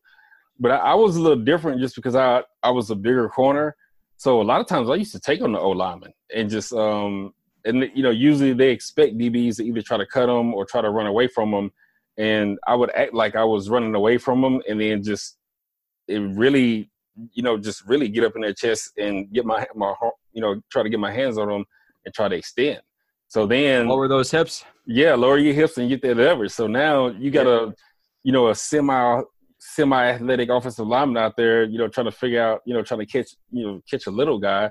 And now I've got control now, so I can figure out what to do. So that's how I used to play it. You know, that's not against Marcus Coleman, Dan. but you, you got to remember when I was in college, I used to take our linemen all the time. I mean, that's what I did, so I had to learn how to do it. hey, well, when you do that stuff, that's why you played the NFL for 11 years. You know, yeah, you have to learn. How, you have to learn how to do it. You got to do that stuff. That's why you were around. You know. Um, but moving on to my my last guy, um, Avery Williamson. He was quiet the first two games, but he he played well this game. Uh, there was some stuff that was pretty open for him um, and were the reasons he got so many tackles. But you know, you look at his stats: 14 tackles, sack and a half, one tackle for loss, two quarterback hits. I, I thought he played, um, you know, really well. And and on this play, um, you see him right here. He's the he's the Mike. And what I like here is he he's known as like a thumper, and he is a thumper. Um, but he also has some athleticism and just him. I, I think the, the speed shows on this. I think the um, like the lateral agility to chase this play down um, was good. Now he's not Kuechly, he's not even lead with his speed, but um, I, I, like this play, sifting through some traffic and then you know laying the hit right there as the uh, running back. He's gonna fall anyway. He was right. here, but I, I, I, like that he was in position to make this play, and then you know he does. He, he lays a hit on him. So um, nice play from Avery Williams right there to sift. Yeah, no, I thought he had. I thought he was probably the brightest spot of the game. To the truth, just with all the tackles, but yeah, I mean, really the the one and a half sacks uh, and the QB hits. Mm-hmm. Uh, you know that that did make a difference. You know when he he got a chance to do it, and like you said, he is known as a thumper, but he's got speed. You know, going sideline to sideline, he can get there when he needs to now. You know, we're just used to seeing him thump up the middle and, and taking on blocks and doing those kind of things, but but he's got that ability to run side to side when he needs to.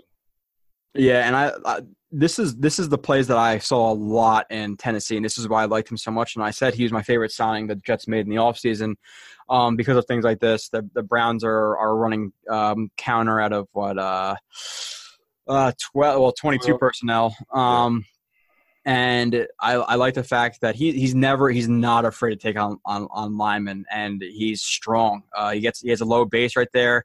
Uh, good base. Look, that's low. You're getting low. He's low right there, man. Uh, extension into the chest, and he takes on that um you know that that lineman coming off the the combo block to uh so this is a yeah a, a combo block working to the to the backside linebacker and nice play. It's just a nice play. It's power. It's it's the yeah, yeah, it's, it's the extension. Um, it's the reading the, the running back and the and his angle. So really nice play there.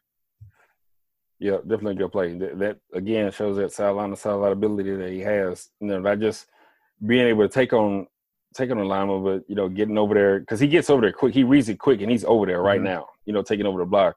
So even if he doesn't make the, make the tackle, he sealed off the hole, so everybody else can come and make the tackle. So I mean, this, no, this was a great play by him.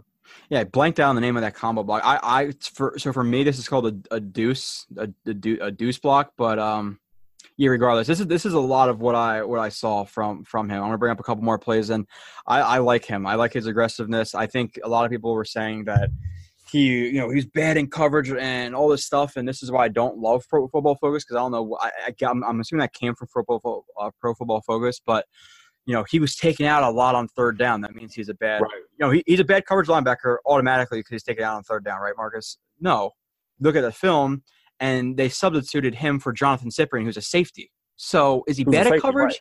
or is Jonathan Cyprien, who's a safety, better at coverage? You know, so right. Well, the way ten- the way Tennessee played it, and I'm glad you brought that point up. It's not that necessarily Avery is better is bad in coverage. Yeah. Uh, the way that Tennessee plays their coverage, usually they sub out whoever is the second, I guess the the least, you know, coverage, you know, covering linebacker, um, mm-hmm. you know, in the lineup if you're going like dime or something like that, usually the safety gets subbed in anyway, you know, to take the linebacker spot. So that's yeah. you know, in Tennessee, the you know they do a lot of that, especially when you got somebody when you have somebody like Cyprien who can you know tackle as well, but is you know a decent cover guy. You know, you can throw him in the mix as well. So that's what Tennessee did, and I'm assuming that's why people just because you take him out doesn't mean he's a bad cover guy. It just depends on what personnel you have there.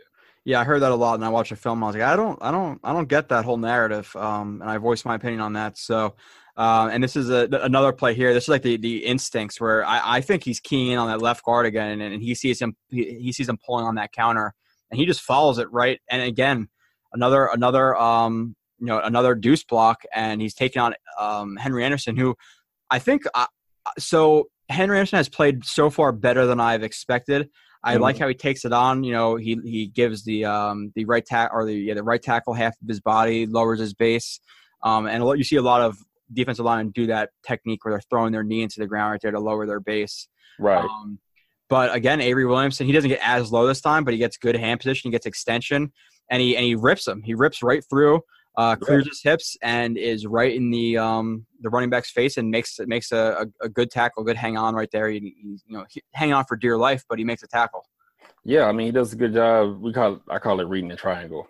Um, mm-hmm. You know, so he sees the block going around, and he's over there so fast. I don't even think, you know, the, the Cleveland lineman. Once he gets to him, he's already shoot. Avery's already halfway by him. Tell you the truth. yeah. I mean, so, he, so he's got the opportunity to just continue to keep pressing the hole, you know, and ripping and running by him and making the tackle. So it's, it's a good job of him recognizing the play and using his instincts. There's so many freaking triangles that are mentioned in football from the offensive line or uh, uh, like that, from the coverage triangles, from this you know the, the safety, the the linebacker in the corner, and right. there's line and there's a triangle of three fours versus four threes. Like there's a lot of triangles. Yeah, uh, I, I, only use the triangle. I only use the triangle in regards to like my linebackers and the O line. I don't do all of that in the back in the back end because it, it gets it gets too confusing. You know, at times when you you got like four triangles, and you you know like, read all these triangles within three seconds. right? Yeah. So I only I only use it, you know, for the for the interior line and, and you know for the linebackers. That's the that's the only time I, I, I like to use it. Yeah, I got you. Um, so and uh, again here, so I would call this uh, you know another tight zone um, at a gun set at eleven personnel and he's on the backside here. But and I don't, I, the offensive lineman, I am not sure what happened to his body on this. If you look at watching, if I play in fast motion, he kind of, I guess he's kind of just kind of like hop into him like a lazy type of block. Um, yeah, but again, another time he's taking on it, getting low, good extension, good hand placement, takes on the the um, lineman and gets in on the tackle. But offensive lineman, I, it, I don't know what the hell this happened. Is, no, I'm not gonna say the word I should I was gonna say, but he this is basically twitched. Yeah, yeah, no, that's just that's just bad footwork. I mean, because if you look at him, he's going after him, but he's trying to figure out which way Avery's going, and Avery just, I mean, he doesn't even really give him a move. Just his movement side to side, you know, throws the lineman off balance. That's just bad footwork by the old lineman. Yeah, yeah, but I mean, that's. I mean, that's all that is. yeah, I, I, really put that in there. I was like, I don't think this is a great play, but it was kind of funny. Like, I don't know what the hell happened to it. It looked like it, it looked like he lagged in Madden or something. Like it just yeah. like, what the hell are you doing, man? Like, why am I playing this game still? um, but yeah, and this is an, another one. Um, he's a he's a backside linebacker on on this play. Uh, I would just it looks like a pretty much like a lead uh, pin and pull. Um, yeah. and uh, again, it's like this is a big hole for him to cover but he he tracks him down well. He's he's good uh, form tackling. Maybe you want to see him, him across his helmet there, um, and, you know, in front of the of the um, you know running back, but still is able to to wrap him up, and he doesn't get in for for uh, you know that extra yard because Avery Williamson he's a strong dude. So yeah, I mean, in the I'm telling you, like the more the more, and I've seen this. I mean, I've watched this game twice already, but the more I watch him, like the speed and I know I know mm-hmm. everybody keeps saying he's a thumper, but if you look at the instincts and how fast yeah. that he diagnoses the play, like he's over there, like he's he's almost over there as fast as is who's fifty eight? Is it Darron Lee? Yeah, I mean, he's all. I mean, he's right on on on on Darron's hip, like literally. Mm-hmm. You know when he's getting over there, so you know he does a good job of of of reading and recognizing plays, and it allows him to play faster. So now he can just go to a spot, you know, and get there and make the play like he did there. Yeah, what did I say? Um Yeah, I uh I wrote this whole write up on on him uh about how he was basically covering much better than people think is is a uh, more of a coverage not not coverage linebacker is more athletic than people think has really good instincts is a, like has I, I, whatever. It's like a, I wrote this whole freaking thing right here on my phone about like if you see that the Yeah, whole thing about freaking Williamson because that's what I do in the off season because I miss football and I start doing player reviews and write ups and he's exactly what I thought he would be in, the, in this game. I think you're going to see this more consistently from him. The first two games he was a little bit quiet, but you, you have to get used to your role in a new team and get used to your new teammates. And he Right. balled out this game. There's it's just it's- he played really really well. Um, And this this is another play of him. Uh, or no, that was hold on hold on wait a second. That was not him doing what the hell? 73. I just put on 73. Uh, oh, okay, okay. Here it is. Wrong 73. Um, so this is just a hard hit, and he's he's on he's in man here on the running back. You could just you could just tell, and the ball is it's basically an option type play where they're just pitching. I, I don't know what, exactly what this is called, but you see this a lot in the NFL where they're pitching it like this to the inside guy, trying to It's, open I mean, it's just diff- different version of shovel pass. yeah, Same. so they're trying to just open. They're basically trying to open up the defense and then just get an easy um, pitch in, into the inside and just run in for an easy touchdown. right. And Eager Williamson recognizes it. He drops his man, and then he lays a hit. And I, I like I like how he hits. I really do, uh, which allows Landry to not get into the uh, into the end zone. So I mean, that's I mean that's what we. I mean that's that's the thumper part of it. I mean, you, I mean, but you know, you, you love seeing that though, and he's. What I like about him is he's always he seems like he's always around the play. You know, he's always if he's not directly involved in the play, he's next to be involved in the play. You know, he's mm-hmm. one of those guys where where he reads it so fast and he un- he understands the game that he he definitely you know he's always around the ball. So hopefully he continue to get better. You know, and, and hopefully this was like you said he was quiet the first two games and this was kind of his breakout game. So we see more of this you know throughout the season. now going on to the bad um, from from the offense and the bad from the defense. Couple plays here for sure. Um, Spencer Long, I, I mentioned him as being bad, and he was bad this game again. He just he, he does not look right right now, and uh, I think if you're looking at the stream, you're not watching on YouTube, which you should be. This whole thing I'm circling right here should be replaced in the next two years. It, it they're just Beachum was good this game. I'm actually giving him credit in a little bit. He played well versus Garrett this game, so I'm actually going to give him credit. But Mm. overall, average at best. Carpenter has been bad. Beach, I mean, uh, Long has been bad. I think these two guys right here, the right guard, right tackle, have been have been good to decent. So I think you could live with them. But uh, this whole side and and Long on this play, man, I literally just put. I didn't know what to put. They got the footwork, and he's he's he's literally tripping over himself. This is another play. Like it looks like he glitched, and Yeah, this defender, and it looked like Powell was like blocking opposite, so he wasn't responsible for that A gap. It looks like he was responsible for the edge because Right. they're overloading that side. You know, there's three guys on Right. that side, and they probably checked their protection. Now Powell's going to block opposite. That's looked like that looked like what what happened. And one, this is a huge gap that they're allowing. So I think he opened up too far. Uh, he he opened up too far. His hips too too uh, far inward, um, and he literally did, he glitch? Like what what happened right here with, his feet? And uh, he allows you know. Well, this, it's the uh, same thing. It's the same thing he was that he he did the first couple of weeks. His base is too wide. He doesn't have any power. You can tell like there's no power on the inside of you know on the inside or the medium part of his of his feet. So you know whenever the, the D lineman is coming towards him, I mean that's an, that's easy. And that's Myles Garrett. I think yeah. He comes in, he just rips around him because he's off balance, you know, trying to get over there. And like you said, he's literally, you know, he's almost doing the same hop as as the Cleveland offensive lineman is. Mhm. That's he's too high. Number one, number two, he doesn't have his base underneath him, and that's why he gets beat. You know, that's you know, and I'm sure they do offensive line drills and technique drills. I mean, he's got to get better at this if he's if he's going to be an effective blocker. And you, I mean, just you have. I mean, having a wide base as an old lineman is good, especially when you're a taller guy. Like I get it, but you still have to be able to have your hips underneath you so you can have power so you can redirect you know and and he doesn't have that right now i mean that's that's evident just looking at him as soon as he snaps the ball he pops straight up his base is wide he's done you know Yeah. once once garrett comes around if you look at this too, he has he has help from Winters. There's a huge gap in this A gap right, Right. here, here in the cover.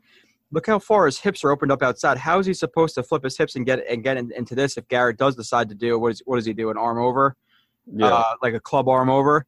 and um, it's just you want to create space as an offensive lineman, and he's kind of like look. It's just he's not. He's way too close to Winters right here, and he screws up this play, uh, and, and he allows a sack right here. Um, and I'm gonna show another play. And, and honestly, I was gonna mention this too. Like you talk about that base when he's going to take on Garrett, wide base, and look how look how uh, like off balance he is one, and how straight his legs are. Yeah. So yeah, he's, he's got he, he has no power. He has, literally has no from he's popped straight up as soon as he come out of, comes out of his stance from stepping the ball. He has no power. I mean, when you step the ball, you still have to have you know good bend in your knees and be able to have your base underneath you and and, and block. Another play. This is actually Crowell's touchdown after he, when he, this is when he wiped his ass. I believe this is his second one.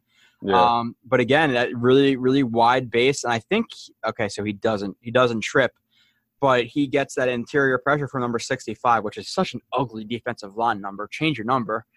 um, but again, that the hand placement is, is is too wide, too wide of a base, and he gets blo- well. He, he gets blown up back into the backfield. He gets you know hit by that that split sifter, um, which is it looks like Herndon. Um, but again, another play got blown up. Obviously, it was a good play result as as uh, you know, bounced it outside, but he got blown up on this play too. Yeah, and again, that's that's that's just that's all technique. You know, that's you know, and that's the only thing you say about it. There's you have to work, be able to work on your te- your technique at every position. You know, in this league, you know, because most of the time that's you know that's the difference between making a good play and having bad plays. You know, everybody's talented. You know, as we always say, but the mental part and the technical part of it is you know is is how a lot of the other guys get over and they're better than other guys. It's not because they're more talented or they're faster they're stronger they're bigger. Use this technique.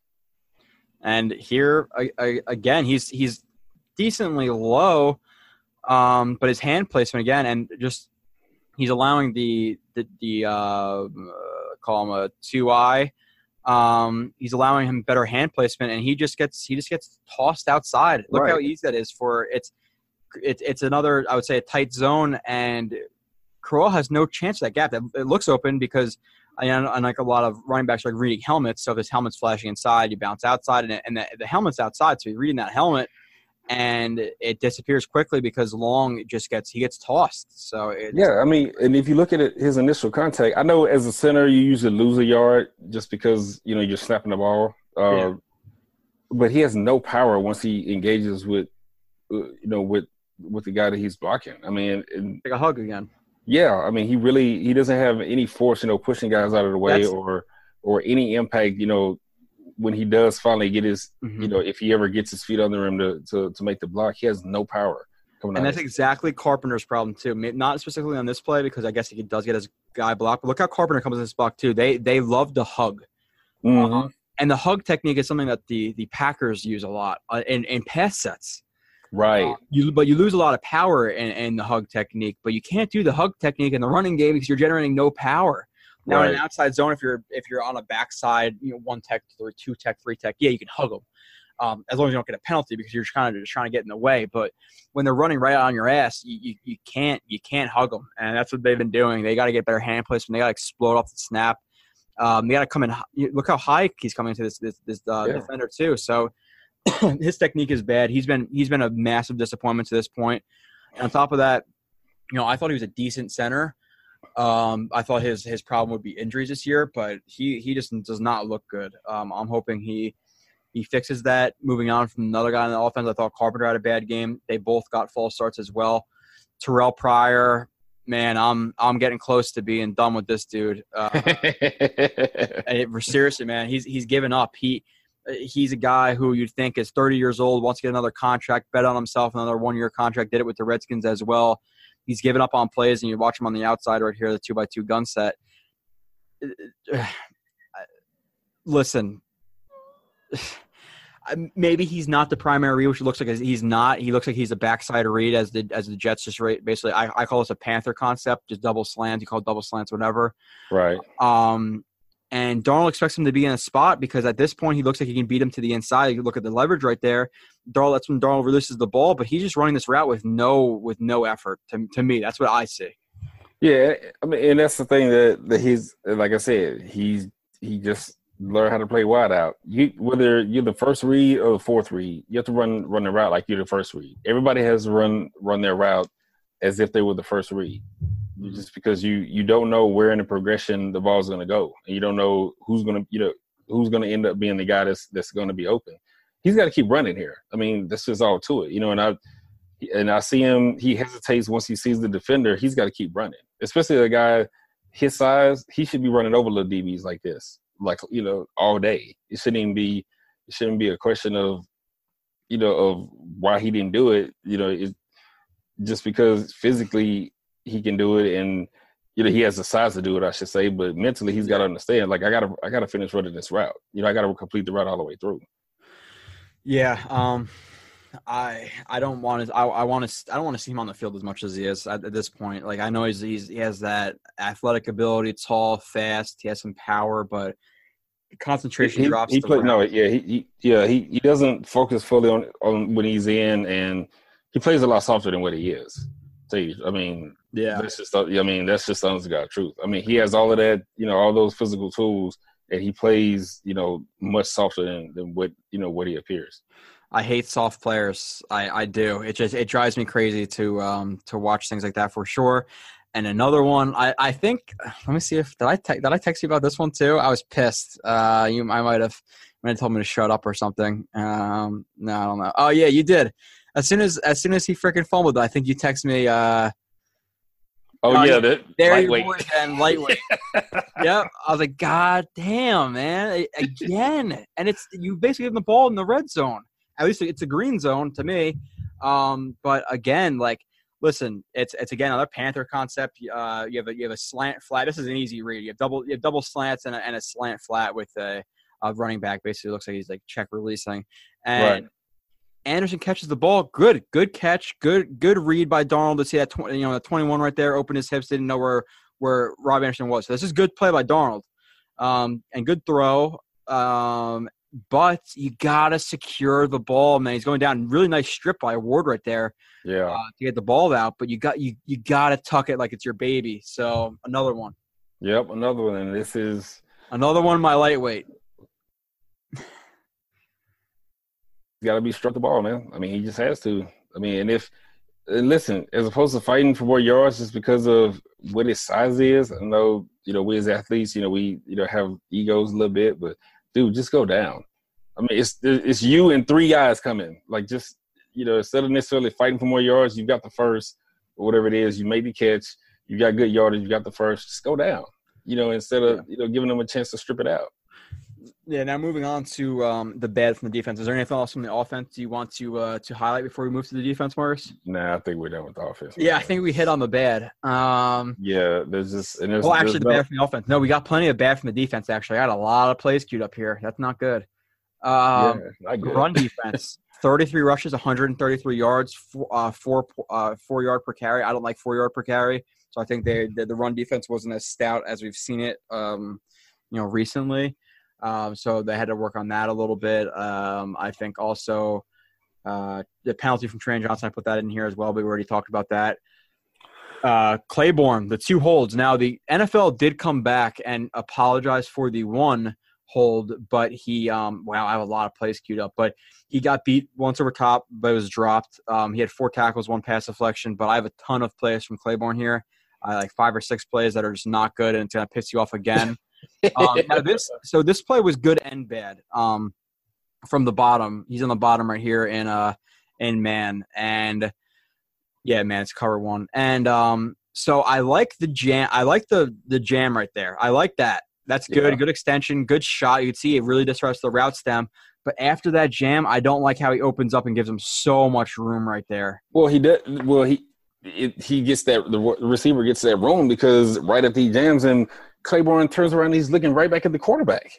Like, dude, you're not. He's not throwing the ball right now. Like, seriously. Like, come on. Like, you got to be more yeah. technically sound than that. Yeah. That's what I say. He's gonna, it's gonna piss you off right here. So good off the line, good shot. But you right there with that look. If you're gonna look, at least squeeze them. You're not squeezing them here. Right. So the ball is not completed, but I don't like that technique right there. I like off. I like that, but anywhere from that, I don't like. So um, yeah, good and good and bad. Tyrod decides to throw it away. Um, so that's one play that's like kind of iffy, good and bad. Um, moving on to the uh, the next one, I just put Claiborne cover one, so I don't know what this is, but I'm assuming it's going to be bad. Uh, yep. So he's he's right here on the uh, he's on the bottom, and this is another. Uh, it's a it's just a cover one, Mhm. um, and so he keeps his hips square and he opens up, but again, he's opening up, not squeezing, and, and he's not even attempting to really squeeze or get his hands on. And because he doesn't have his hands on, he's not able to feel his body. And he and he gives that little tiny nod to the outside right there, where he where he flashes his helmet to the outside like he's gonna break out outwards. Right. Claiborne gears down because of it, and he gets burned deep. And if they, listen, um, I wish Milton read that a little bit better in, in the middle right there.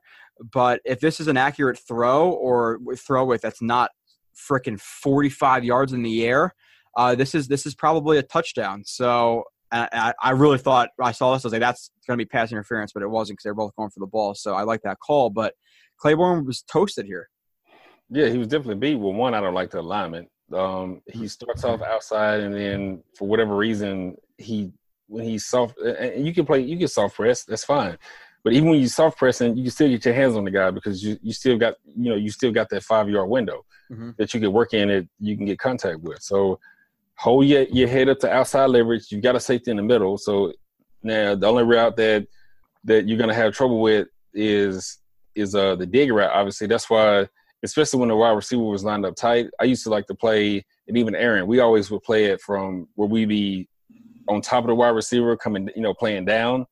Uh, if we're playing cover one, just because when you're when you're covering a dig route, it's just harder to get to.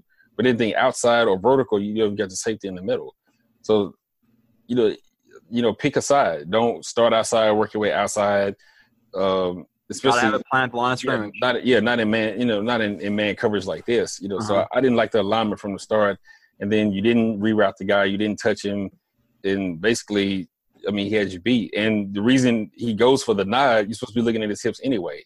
You know, well, once you get to you know downfield at a certain point, then you know you can start looking up, and now you're looking at you know reading the eyes of the other receiver if the ball's coming. But you should be reading hips Mhm. all the time here. I always tell the guys, keep your eyes on the belt buckle. Keep your eyes on the belt buckle. Hips belt don't buckle- lie. Hips don't lie. The belt buckle can tell you where they're going. I feel every like uh. I feel like every single. I feel like we're talking about like Shakira or something, but no, we're talking about football. We're gonna say that every single week. I think uh, hips hips don't lie. Shakira is, is one of my favorite though. Gotta love that. Um, Yeah, so no doubt. on to from Claiborne to Shakira back to Claiborne. um, I, and this is again. I think I, I just labeled this shuffle, so I know you're gonna get pissed off because I know this is your this is your bugaboo. Yeah, Uh, so again, look how long he's looking at the quarterback. yeah. And listen, I, I like the break right there. So it, it's nice, nice agility. Nice. He drops the hips. He gets out quickly. But if this Mhm. ball is either one earlier or thrown more to the sideline, this is most likely a catch. And he gets you know nice, nice eye or nice eyes right there, uh, uh, hand-eye coordination to get the tip. But better throw. This is this is a completion, and uh, it's because of that that shuffle right there that I that I know you don't really like. But Well, yeah, but, but like I said, you're gonna make some plays doing this sometimes. But you know, it's kind of like the what's the old adage? Um, you know, broke clock is ro- is right twice a day. yeah, Whatever you know, it's kind of that deal. You know, yeah, you're gonna you're gonna get some plays out of it, uh, but more times than not, you're gonna give them more plays than than you're gonna make. So, I mean, it works here, which I get it, and you could probably play this a little bit more just because he's down. You know, you're down in the red zone, so you don't have to worry about the deep ball as much yeah. so you, you know that's actually an opportunity where you can use that technique you know as a changeup but just to use that consistently all the time as your you know as your base you know your base technique is is i mean that's just something i'm against so Oh well, I think you know by uh, me by now. I don't. I don't. I I hate not getting hands on because you're you're literally just eliminating one of your senses. That feel is that that that split second difference that matters so much in the NFL. So how soft they're playing these guys is just. And again, on the bottom of the screen right here, uh, Claiborne and I think I, I put cover one here, and I like you know Wilcox plays a nice shot right here, um, or he, no, not a nice shot, but he makes a tackle. Thank God. Um, but again, eh, he's he's the reason that this is open inside and it's hard to listen it's hard to cover inside breaking routes the reason he it's so much room right here is because of what claiborne well he wanted to get that he, he spreads at the line of scrimmage which you're already off balance right there on your heels at right there right um But he, look how he immediately opens his hips. And now, if he gets those two shuffles in right there, he gets his hands on. You're you're at least contesting the catch. Right. And the thing, the thing that that I would, would coach here is look at the look see what a wide receiver is. The wide receiver is four yards outside the numbers. So he's not breaking outside. Play play hard inside. I mean, literally play hard. You can re- almost play hard inside and not even move. I mean, tell you the truth. And if he does move and runs vertical, then just you know take an angle and cut him off. Uh, and you still get you know you know you'll still be able to get some hands on him. But right here, it he doesn't have any awareness of, where the wideout is because you can look at how he's lined up. He looks like he's more head up the outside than actually hard inside. Yeah. Um, you know, so he gives him, you know, he gives him all that space. And the wide receivers, the way they're taught now, is it's one move and then the route's flat. It's not like a true slant route anymore. You know, it's more flat, and you work and they gradually work their way up, like he's doing here. You know, and to the proper yardage that they need to be, and that's what gets them in trouble it's and it's not even a nice release. He, he that's what I'm saying. It's just a it's just a, a one you know a one step gets even and just breaks inside. No yeah, no head right. fake. He doesn't he doesn't he doesn't press him like nothing. It's just right. that's not even a good release and he's getting beat. So um, yeah, he's he's been struggling. This I th- was it the second game against Miami played really well or was it Cleveland or not Cleveland? Uh, I think the Lions was the game he played well, but the last two games right. he hasn't been playing um, too well. That was 43. I have two more plays of Claiborne. Um, this one was the one that the NFL apologized to the to the Jets for for the hold. Uh, he's on the bottom right here against against Callaway, and you know he yeah he's playing aggressive and he gets his he gets his hands on what I like, but the problem here again is that literally the entire time well he has his hands on but he's looking back to the quarterback the entire time again and that's why the, the flag is thrown now if you look at it closer he wasn't really held too much but that's basically why it was thrown because he was looking back at the quarterback the whole time, yeah. so he's gonna get a little I mean, crabby. What's what's what's killing me is let it go a little bit further uh, right here. Okay. He's still looking back. How are you still looking back when the wide receiver is breaking? how like how you how do you figure you can still see the wide receiver when your head's directly in the backfield and the wide receiver is breaking away from you now? Like he's still looking back at the quarterback. It's, it's not even like I, look like I, there. okay, but once this starts happening, get your that's what I'm saying. And, he, and all the way until the wide receiver turns now, all the way around, he's still looking back. I don't I don't understand that. That I, I totally don't get that. Yeah, so it's I, I, don't, I, don't, understand that. But the thing is, like, and and it helps to have you on here because, like, I talked about this stuff last year too, and like, oh, this guy doesn't, he's an asshole, he doesn't know what he's talking about. It helps to have you support me, but like, I don't get, and I know there's a lot going on, but I don't get how coaches watch the film of this and it doesn't get fixed. Is it is it just a player that or you think the coaches are harping on this stuff or like what what is it? Why is this not getting fixed? This has been his problem. Well, I, well, I don't. I mean, if it's if I go on my experience with Coach Bowles, and I don't know if he's in a if it, he if he's in the you know the meeting rooms with the yeah. DBs. I know he talked to us a lot about that. You know, eyes on on the belt buckle. Don't look back and you know look back at the quarterback until you finish the route. You know, I, I, mean, we were coached on those things, so I don't know if he's in the meeting room and he's saying these things, or if they're so, which is kind of like what's happening in coaching now is everybody's so worried about teaching scheme that a lot of the technical, you know, part of the the the game in regards to positions is going out the window. And you're starting you see that with a lot of teams. Now with some of the other teams, you know, the better teams like the Patriots or New Orleans or um, even Atlanta, you know, technically they're pretty sound for the most part. You know, at you know at their positions, but yeah. with some of these teams, you can tell that it's more about scheme than it is about teaching the technical aspect of of the position that that they're coaching. Yeah, and I actually I actually like Dennard Wilson, but you have to sort of question a little bit if he's teaching this stuff because you it, it has to change. Um, they're they're they're getting paid a decent amount of money and they got to step up a little bit. And here again, we get you see that little, and I know at the line of scrimmage he's on the top of the screen here, and it's uh this is what uh cover another cover one look, yeah, um yeah, just like pretty much like straight cover one, um and he again at the line of scrimmage, and I like I said I understand the full step to to eliminate that spread, but he's just straight out spreading right there because you only want to see one foot really move. But if you look, look right there, is he is he balanced right there? Anybody watching? If you are watching, you should be watching on YouTube. If not, I I, I appreciate listening. But like right there, you're looking at it. If anybody go into this picture now and tell me you're on, you're you're balanced. So right. he has it spread again, opens his hips immediately, immediately again, not getting that shuffle in, and the receiver runs right by him, and it's it's um it's it's actually dropped right here. So it's an easy catch, but he drops it. So he's beat right here. But you see the stat line. Oh, he, he allowed two catches for seven yards, whatever. I, I'm making up complete stat line, but I, am going to give him a, a thumbs down for this game. Yeah, just he's he's got to work do a better job on his technique, and mm-hmm. and and part of that is, and I mean, and Parcells actually helped me with this, and I kind of threw my own spin on it. The more I continue to play it, uh, continue to play, yeah, uh, you know, especially for us long guys, because honestly, I know we're long, but we're not as quick as you know at the line as some of the smaller receivers mm-hmm. that we're playing. So the way that I used to do it is, you know, and, and you know, like I said, Coach Parcells helped me with this is move back like a half yard to give yourself a little room. So now, yeah, call it the, the soft shoe.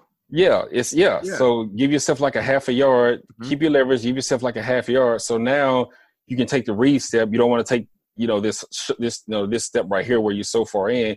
You just want to take a six inch read step to get the motor going, and now you shuffle whichever way laterally the receiver is going, and you're st- you're staying on top of the route, and now you can still get your hands on them because you're so long. Even though you gave up half a yard, your arm length makes up that you know makes up that that half a yard. Yeah, you yeah. gave up initially.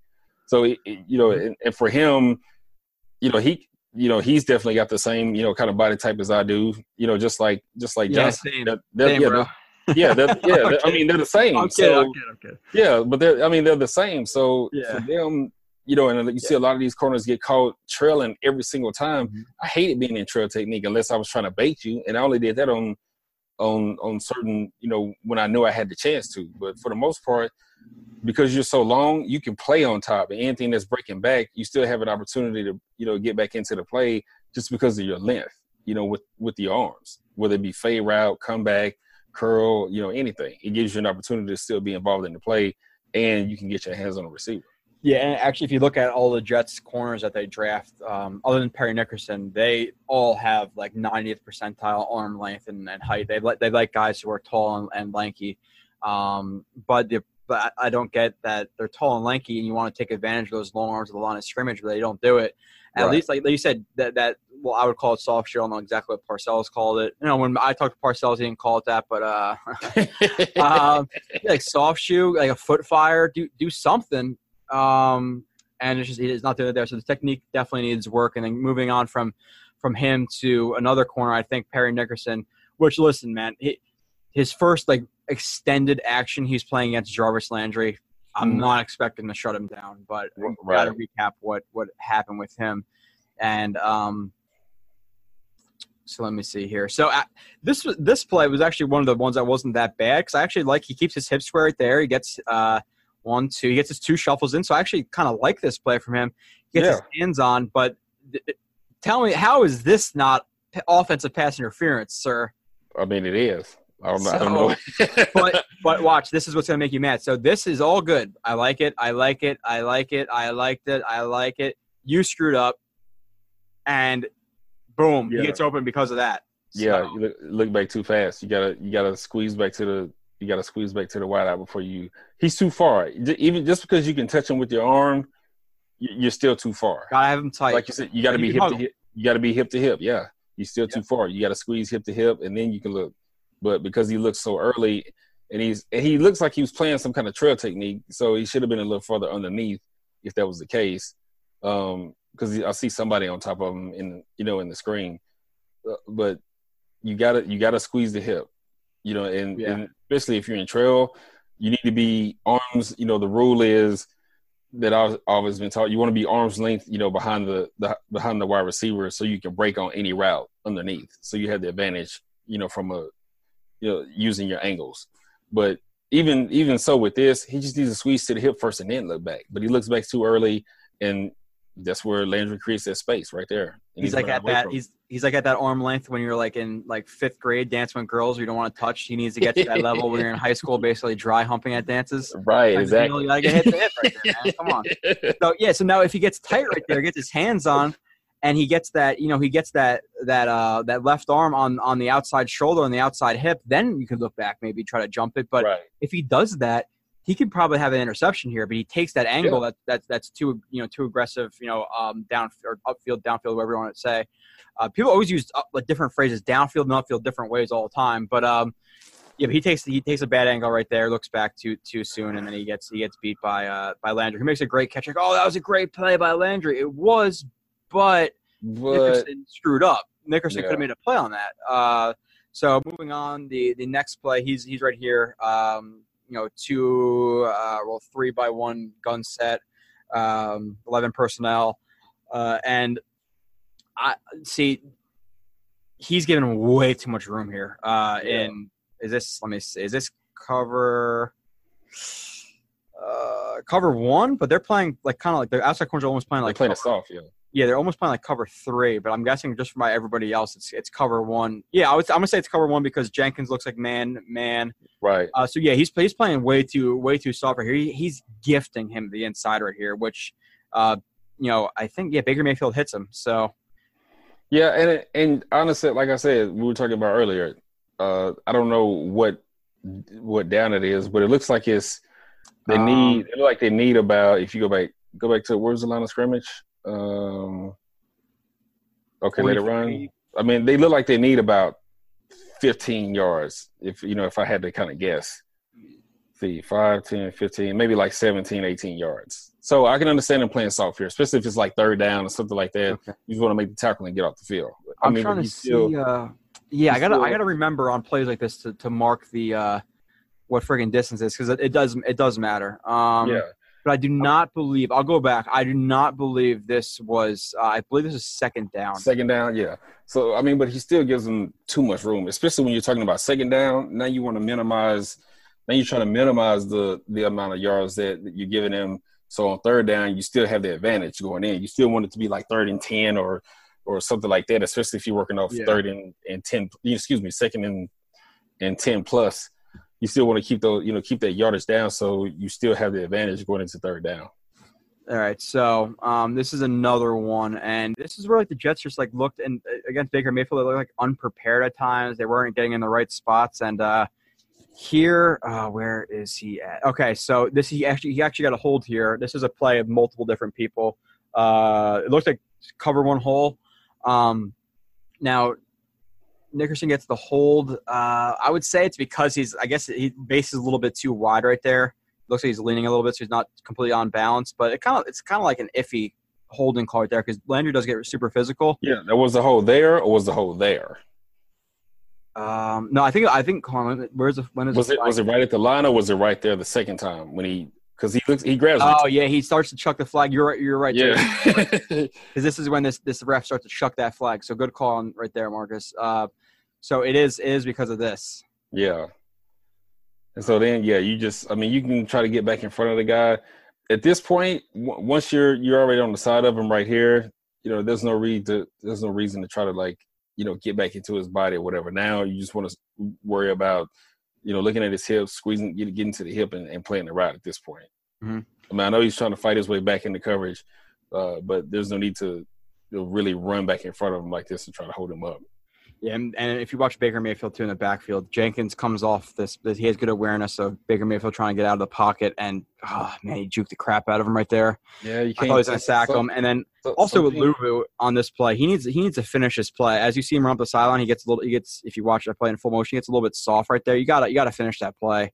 Yeah, Um, play till the whistle's over. He doesn't. So um, especially for an undrafted guy, you think he would really try to finish the play. But no, I mean, I think he's playing, but he's once he goes up to cover the running back, he's looking back at the quarterback the whole time. I mean, I know the the receiver's right in front of him, but now he's looking back, he's looking back, he's looking back, and now the receiver lose takes that sense. Yeah, you lose. Yeah, the receivers t- you know took off on him because he's staring at he's worried about Baker now. So, you know, that's that's you got to have our, our discipline. Now on the move at the line, Ah. didn't do about that, bro. There's, Ah, there's there's nothing I can show you to coach that you. no, that's just a good play. I'm yeah, like, that's just I a good play. even- Yeah. you can't you can't crap on Jenkins for that. It's, it's Baker Yeah. Mayfield making a play. He Yeah. him. Um. So let's see what. Uh. Okay. So I so it's cover three. Um. Yeah, cover three. Gotta get water. Yeah, and that's just that's that's just smarts. Look how tight they are in the in the in the curl to flat, hook to curl, and you got to get wider got underneath. You you know that's your primary read. You know he's the only guy who can break into the into the flat, and he's breaking. He's he's releasing outside, so he's gonna threat. He's gonna threaten your area, but he still for whatever reason is like stays super tight right here in his zone. So that, that's just Yeah, a bad play right there. What what and what I like to do, I would like to see him line up actually more head up than line up inside. I mean, now I understand that they they may be thinking about disguising this, but Yeah, on a, on a snap, he needs to move more head up to outside. So now it helps him. So now what you'll actually do, unless the wide receiver decides to take the inside release, if he's releasing outside, now you you've already gained leverage on the the flat route already. So now you're you're in your spot. Now the only thing that has to happen is is the linebacker pushes over to the next guy and so Uh-huh. forth, you know, and, and you have, have it covered. So that I you know I like to see him just move over a little bit, be more head up. Uh, he can still take on the run from there because here's the thing: if it's a running play, he's the force anyway, right? So go ahead and Yeah. line up head up. Go ahead and line up head up the outside. You know, if you get a out, if you get a running play to the outside, he ends up being the force anyway. So make it easy on yourself. Line up head up the outside. It, it helps you with the flat drop and it helps you in the run game as well. yeah. They um, it just looked like they were out of position a lot, and you're like you said, you're you're lining up inside. You're basically you're you're giving him leverage to your to your um assignment. So it's like. I don't know. Um, moving on. Let's let's see what else we have. We'll try to move through this, and then we'll talk about the other games in this game really quickly. Try to move a little bit quicker. Um, Middleton had that dropped in interception, which you this play it's uh let's put it it's uh cover one with a with a jambo as I put it. You're you're pressing the point right there. Right. Um, and they're you know playing aggressively. They blitz one, two, three, four, five on the goal line. Um, and it looks like yeah, cover yeah, cover one. I would say Adams is probably on man on uh, Duke Johnson. I think it's Duke Johnson right there. Um, and Baker Mayfield tries to fit into a tight window in that on that seam route, and Mhm. uh, you have to make that catch. you gotta man. catch that. Yeah, you gotta catch that. It's right to you. It hits him in the chest, or does it go over his? Yeah, it hits him right in the shoulder pad actually, and just goes right over his head. So Right. game changing play. You're you're backup. You got to make that play from from Middleton right there. Yeah, he's got to make that catch. I mean, Mhm. that's. I mean that that. Yeah, I don't know if they scored on that play six, but yeah, that. Now you flip. You know, you you got a turnover and and Mhm. give your offense another chance to score. So They at least got a field goal. I know. So yeah, you remember, it's a three point swing right there. Um, and this is a play from from Jenkins on the on the edge right here, and he has to have better awareness. Here, the, the, the coverage just does not look good. It just looked so bad at times where he's you know he's that hook to curl in the cover three, and he, he has to read the three, and he reads the three, but he takes his eyes off the three. Where if that three threat's breaking up the field like that, you, you want to see him. I'm assuming Marcus, you know, open up his hips and, and carry him a little bit there, it, unless the two becomes the three. Um, and he just gets completely taken out of his spot right there, and it's just r- ball completed right behind him. Yeah, no, on the reroute, I like. I mean, the reroute, what he's trying to do, I get it, but he's got to carry it a little bit more. Yeah, um, you know, and make him release a lot wider. He you don't just want to take that initial hit and then just let him go because as you can see, he still has time to fit around him. So you definitely, yeah, you, you want to make sure that you carry him just a little bit further uh, because look, you got somebody out in the flat, you know, on the other side of you, and you got another linebacker on the inside of you, so you can afford to carry him a little bit more uh, to make this route, you know, take a little bit longer and make him go wider. yeah. All right. So, and then I have just a couple of like random plays from the um, from the defense that I just uh, just this is where I bring up like they didn't play well in in the second half because listen, you look at 21 points or yeah, 21 points, that's good, but when you give up 21 points in a little bit over two quarters, that's not good. So, Right. you know, the first quarter and a half was was great. And again, so what are you seeing on this play? So it's it's obviously an RPO. He sees uh, Nickerson leave leave his zone to blitz, and he, he has a hot read of um, Njoku right up the seam right there, and yeah. it's that's as open as it gets. Well, well, yeah. With this, I mean, honestly, that's one of those plays where the offense just beat the play.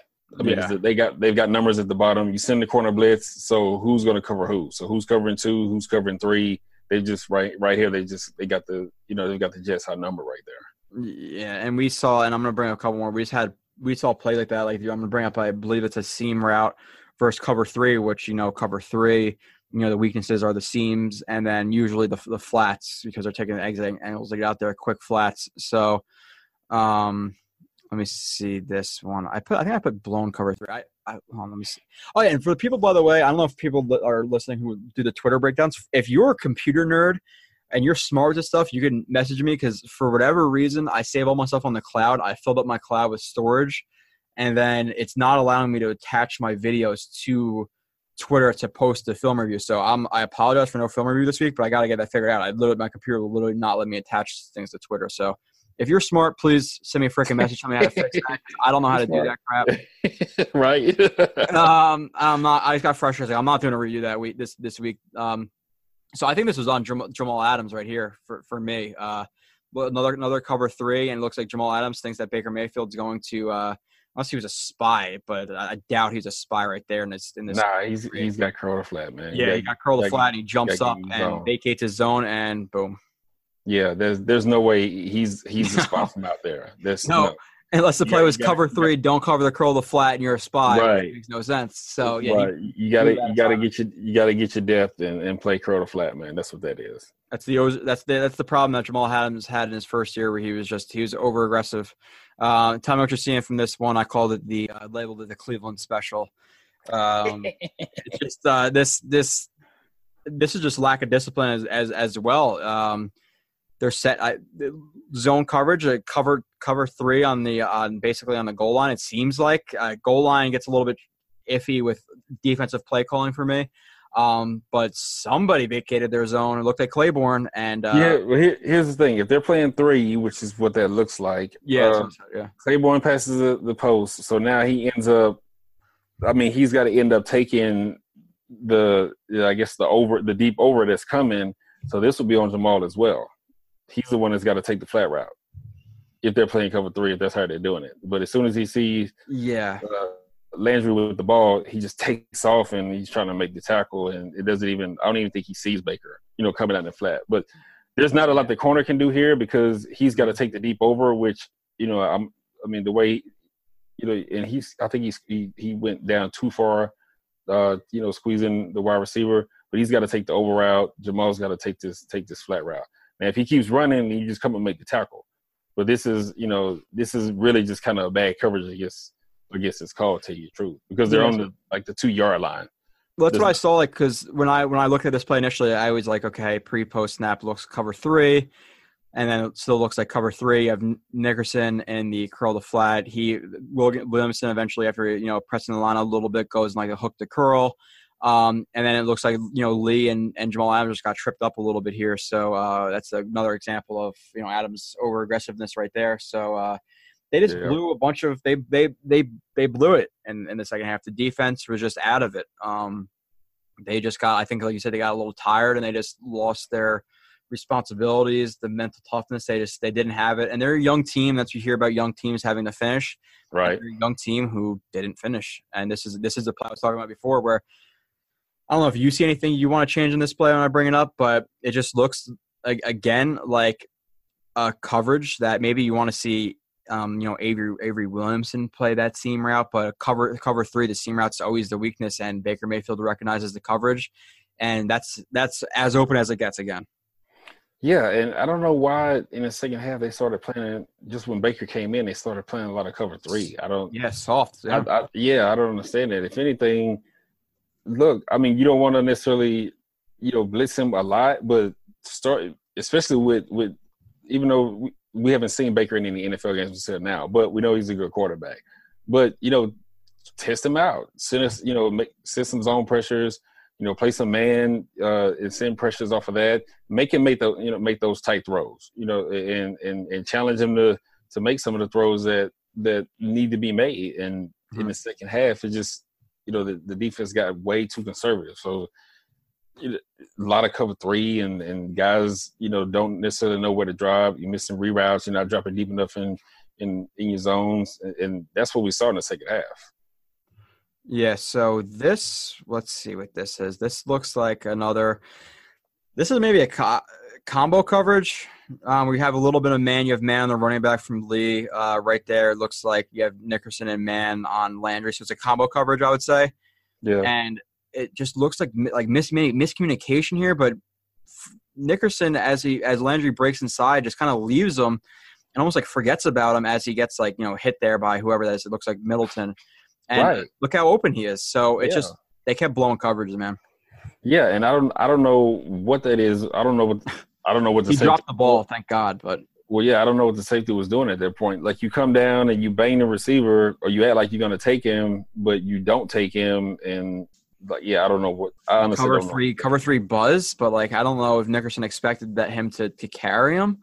Like it was just it was just a bunch of of assignment issues and blown coverages, and it led to Baker Mayfield ripping. And listen, I'll give credit to Baker Mayfield. He he balled out, especially in his first game, coming Yeah. back from fourteen nothing. But the Jets did they they they helped them for sure. The defense. Oh no, they, no, they definitely helped. I mean, they definitely helped them. Sometimes Mm-hmm. some of the calls they, they, you know, the coverages they got, on, they made, they ran on the back end, or they just ran in general.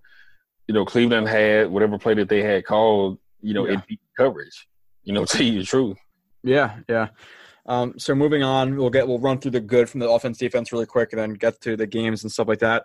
Um, good from the offense. I said Beachum. I think I think Kearse on this play. I think I did I already bring this play up, but uh, oh, this is the one where he takes out Yeah. two guys. Right. So again, it's like a I was I would say a smoke screen, and blocks his initial guy, and he he's, he he maybe thinks that number was a 38 right there. If it's I don't know, if it's DB. I don't know if it's a safety. I think it's a safety. Um, sees him getting outside. Maybe Enunwa was cutting out that way, and look, just that's just effort, man. That's the plays you love to see right there. And he takes out two guys on one play. Enunwa runs for how many ever yards it is on third and four. Well, yeah, and and he doesn't have to do a whole lot. He, you know, he's not he's not necessarily a big guy, but he does a good job of you know staying in front of his block. Mhm. Ends up ends up uh, taking out two guys. I mean, you know, that's you know that, that's that's what you know that's what Kearse does. You know, that's why we I think that's why we both like him. You know, savvy vet. You know, knows how to play the game, and you know that's a prime example of it right there. This is another play where like the circus music goes off in my head, which I get it. They're both they're both trying to just like you know lead block for Enunwa, but two guys blocking the same guy, they get they both fall down and Enunwa trips over him. That's the dun dun dun dun dun. dun, dun. like I was like, go go no, like, Be an, be an athlete, dude. Seriously, come on, man. I was like, damn. I, thought that I really thought it was a touchdown once I saw that that uh that Kearse block, and then one more play of Kearse and um man, just a just a good uh good catch right here, good snag. I, that's what we talk about with his his the savviness, the willingness to go over the middle, the blocking, um, the routes, the catching, and uh, he's just running this uh, you know this stop route in the middle curl, and I actually like this throw from Dawn. Maybe I want to see him get rid of the ball a little bit sooner as he sees the soft coverage from from uh, Schobert, but I like how he leads him outside, which is good because Schobert has inside leverage. Um, but it's a great freaking snag. That's a snag, man. Um, he, he's not putting his arms out too soon. He's he's he's uh he's flashing his hands out the very last second, which is what you want to do. Um, and just great catch from from uh, Kearse. Yeah, no, that was a great catch. Definitely, and that's how you. I mean, really, that's how you want to try to catch all balls. You know, Yeah, you want to snatch it out. Yeah, snatch it out of the air with your hands. you know, bring it in, secure it, and uh, if you can get yards, so be it. If not, you know, just you know, you know, absorb the tackle and, and live to fight another day. Yeah, Well, that was definitely a great catch, though. I know that uh, I know Carlos Hod Hod actually had that problem. I know he's not a receiver, but he had that problem of basically just as soon as the ball was coming, he started putting his arms out, and then you lose speed and you're not able to track the ball. So, like you said, you want to you want to you want to flash your hands out, or you know, basically just snatch it. It looks like the last second, but a lot of people do that on purpose. Um, moving on, um, I think uh, I have, do I have a play from? I think I have a play from Tomlinson. I think I think Tomlinson played really well. There were some plays this game, and I think this is the play I'm going to bring up that he blocked Myles Garrett one on one, which he didn't steamroll him, he didn't pancake him, but the fact that he can even get in the uh, get in the way of um, a guy like Myles Garrett, who, like I said, is a savage, um, was fantastic. And uh, what the hell? On what did I? Uh...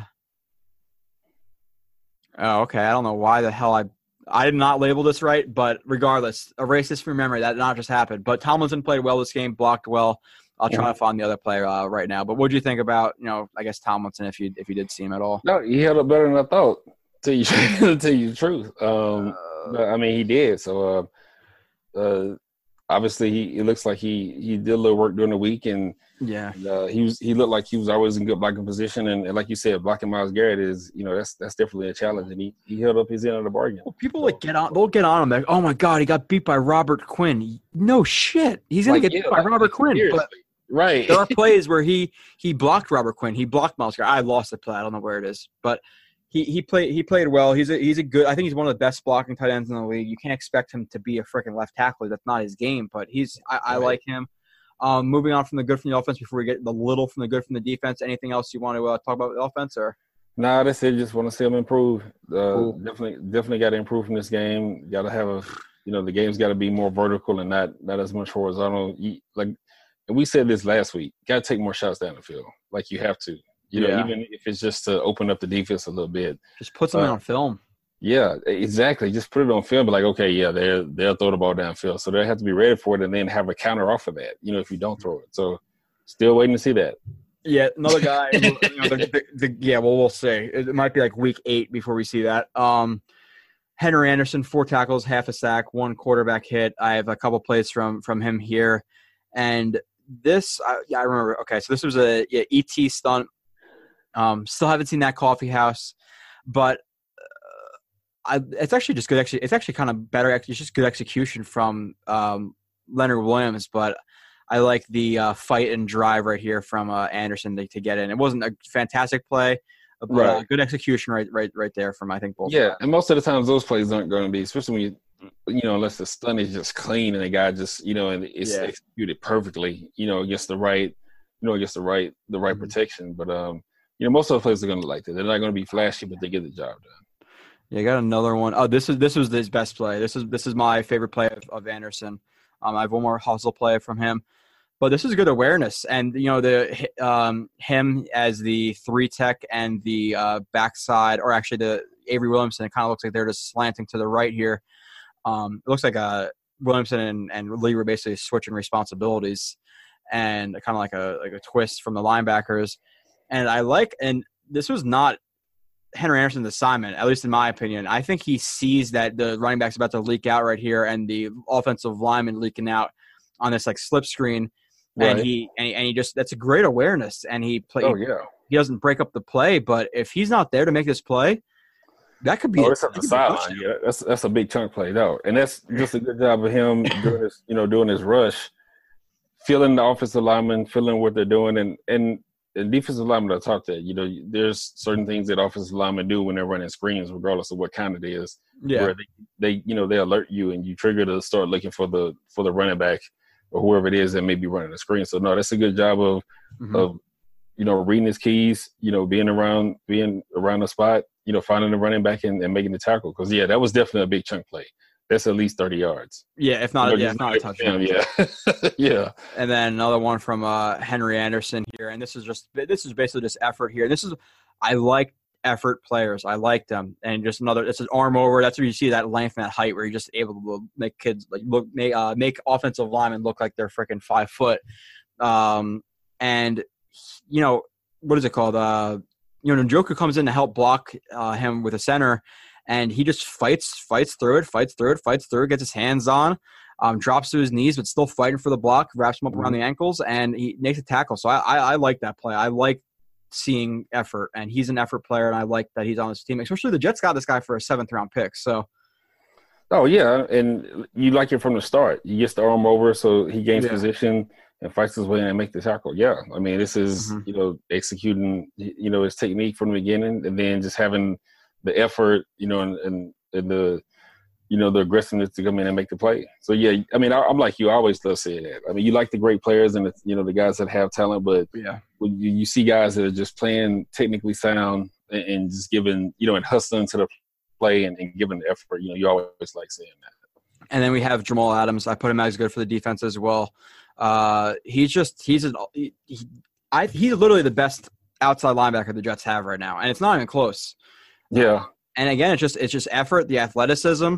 Um, it's not he always has like great technique, like he's hopping in the air here, has no contact with the ground. He could have t- potentially got blown up, but nice, nice little like arm over, clears himself, and then runs down Tyrod, and he gets the quarterback hit, pressures him, and he throws that out of bounds. So, uh, um, yeah, good, good, another good play from from Jamal Adams right there. I'm trying to run through it a little bit quick because it is 10:30. So, uh, what do you think about Adams this game? I'm gonna bring up a couple more plays from him as well. I thought he, I mean, I thought he had an average game. I thought, yeah, on certain plays he was too aggressive, or especially in some of the zones that they started running. You know, in the second half, you know, he was out of position, and you know he's got to get better at, at doing it. These kind of things we know he can do. We know he can play up close to the line. Yeah, line scrimmage. Yeah, get the box, you know, play the run, or blitz the quarter of that. But now to be a complete safety, you got to be able to cover. You know, you got to be good out in space. So that's you know that's the thing that I see for him that he needs to work on. That's his biggest problem last year. He's great in the run game. I think he got a little bit better, like with the ankle tackles this year. Um, he's done a little bit better at that, but his aggressiveness, where he he, he jumps out of his zones too quickly uh, with misdirection type things, or when the play starts to break down, he he gets a little bit undisciplined. But that was a nice play right there on a flea flicker, um, to chase down you know Tyrod and make Tyrod uh, pressured and then throw the ball out. Uh, one more play from Adams. Then I have a couple more plays from Lee. I want to get your opinion on. them. we'll move on. Um, and this was I, I label this as a green dog. So uh, he's right here um, as the weak side, basically outside linebacker, and it looks like yeah, it looks like he, well actually. Yeah, it looks like he's on green dog on that on that tight end. It looks like the tight end's responsibility because uh, it looks like Williamson has that running back, which he does.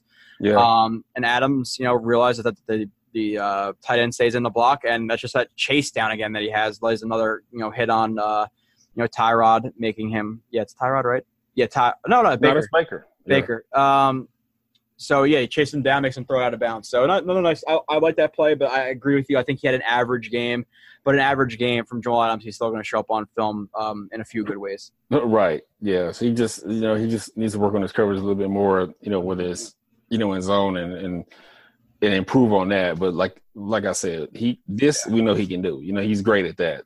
Uh, you know, to, but to be complete, and so they can do, you know, really, so they can do more things with him. You know, be able to, you know, play out in space and and uh, get some different looks when you're in zone. You know, and improve on your drops. Yeah. Um, moving on from him, McLendon, three tackles, half a sack, pass deflection, quarterback hit. I think he's like a you've heard me say really underrated um, and you know interior defensive lineman in this league. Uh, this was probably my favorite play from from Lee on another counter, and Lee usually cowers down on this on this type of play when he has a you know number seventy five here, the pulling left guard, um, getting right into his face. But he gets good hand position, he gets extension, and listen, he doesn't blow him up, but he he fights through the block. And he eventually gets in on the tackle. So I like seeing this from Lee. He he has been improving. Uh, he looks better this year, and, I, and I'm enjoying that. But you have to be you know, you have to realize that there was a stretch of three, four games last year where he looked really good and then fell back down to earth really quickly. So, um, progress from Lee. Yeah, definitely good progress from Lee, and right here he he's definitely taking on a blocker. Mhm. Great hands, and like you said, he doesn't blow it up. You don't you don't always have to, as long as he has control, which he does. Mhm. Throws offensive lineman off, you know, and, and gets in involved in the tackle. So, like to see a lot a lot more from this, you know, from Lee. You know, physically he has the tools to do it, and you know we see him, you know, whether it be you know backs running in or other offensive linemen, and he's been a little bit soft, but right here, yeah, Yeah. he he shows stuff this here, and he shows that he has ability to do it. So this is what you expect from him. Yeah, and it's a good play from a couple different guys too. Um, Henry Anderson, this is like, or not Henry Anderson, uh, Shepherd right here. This is like one of those plays where people are like, oh, he tossed him to the ground, which which he did. If you watch the the um, left tackle's left leg, he actually does like trip over his own guys. That's why he gets tossed like that. But I like I like the aggressiveness there. You see some of the athleticism. Uh, Henry Anderson right here as as the three tech. You see him anchored down, split between the the right uh, guard and right tackle. So I like how he takes on that um, that double team right there, the combo block right there. He gets in on the play as well. So good play from a couple different Jets right there. And like you said with Lee, you he has that kind of soft thing to his name too. So you like to see him take on offensive linemen because, like I said, there was times last year where he was a little like backpedaling backpedaling away from guys because he was uh he was cowering. So another one I so who are you putting blame on this one for, uh, Marcus? So I I lay, looks like cover four to me. Um, yeah, I would I would s- well let me not cover.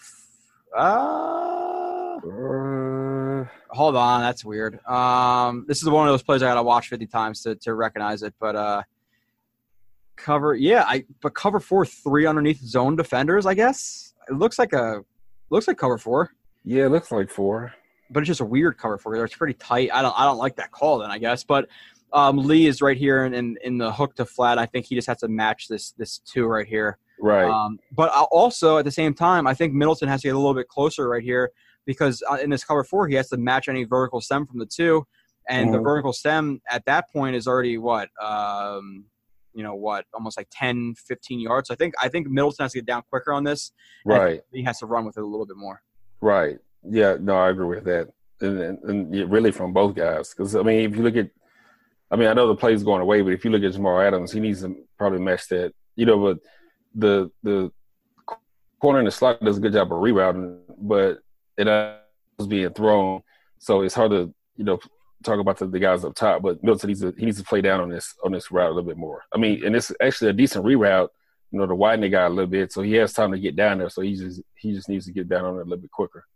Yeah, so that's like that's not an absurd play. Actually, was beat again over the middle, but Baker Mayfield made just it, it was an absurd throw. I'm not gonna I'm not gonna put it on uh on Lee, but this play I did label. This is the last one I have uh, from this game.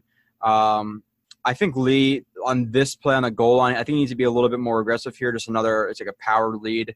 Um, and when there's a gap that's that big, I think instead of engaging number 75 here, uh, I would like to see him get a little bit more aggressive and, and, and shoot that gap and fill that gap because mm-hmm. he's leaving a big hole right there. Um, right. So I, I, think he unnecessary engagement right there with number 75.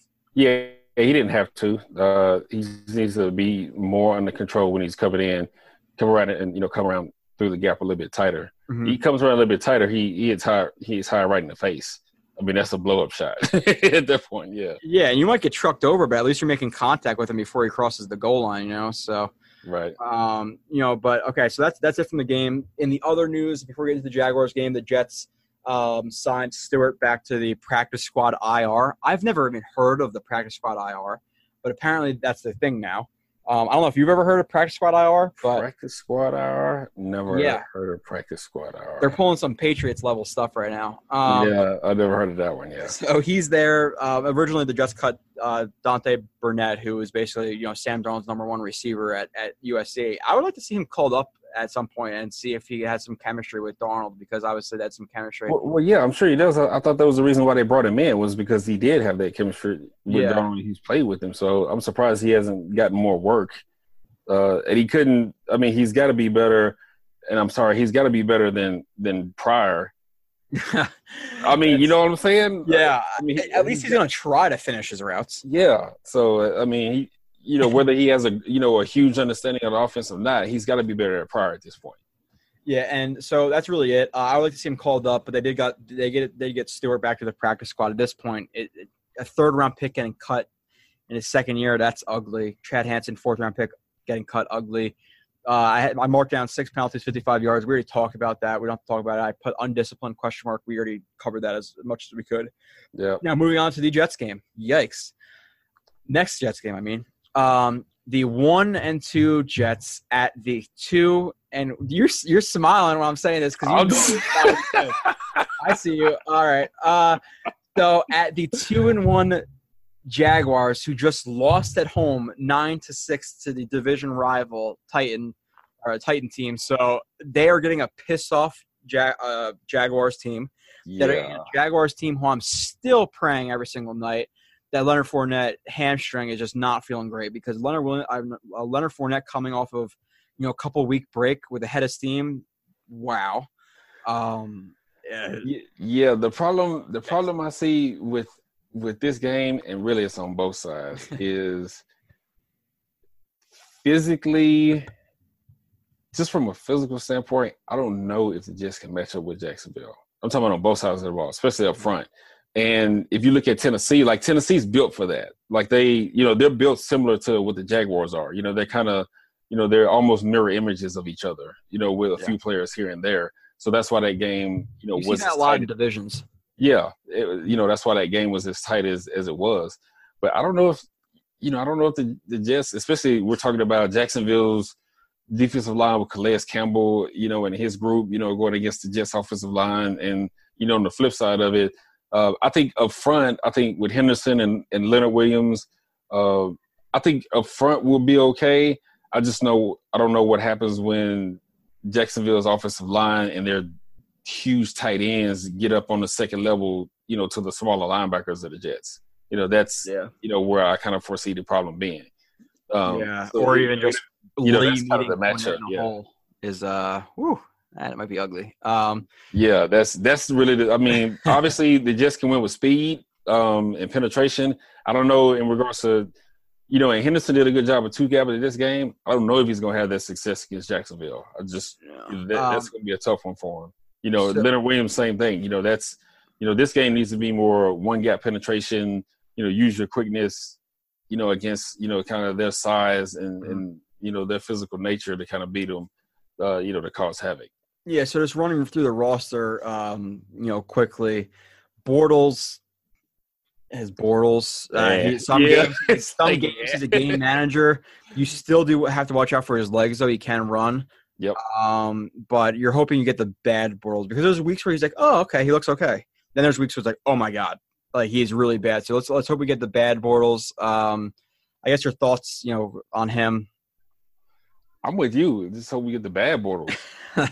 yeah, like seriously. It, it, I mean, you know what? Honestly, and I and I, I like him. I didn't think he when he got drafted. I, I didn't think he should have gone that high. I, mean, No. I understand. You know, he you know fits like the mold and he looks the part and all of that. But I didn't think you know even when he was at at uh, UCF, I just I didn't think mentally like he was ready Mm-hmm. for the next level. And we've seen it's taken him a couple of years to kind of, you know, get into, you know, get to that level when uh, decent back. You know, I think the more he grows, I think he's going to be good. Tell you the truth, you know, if he continues to be on a Marrone and, and Coughlin in that system, I think he'll turn out all right. You know, if he listens to him, you know, that, that- that's the thing. he just has to be a game manager with his team he has. Yeah. You know, And that's Um, fine. But with the team he has around with him now, that's all he needs to be. Like, Yeah. dude, put the key in the car and here's the map.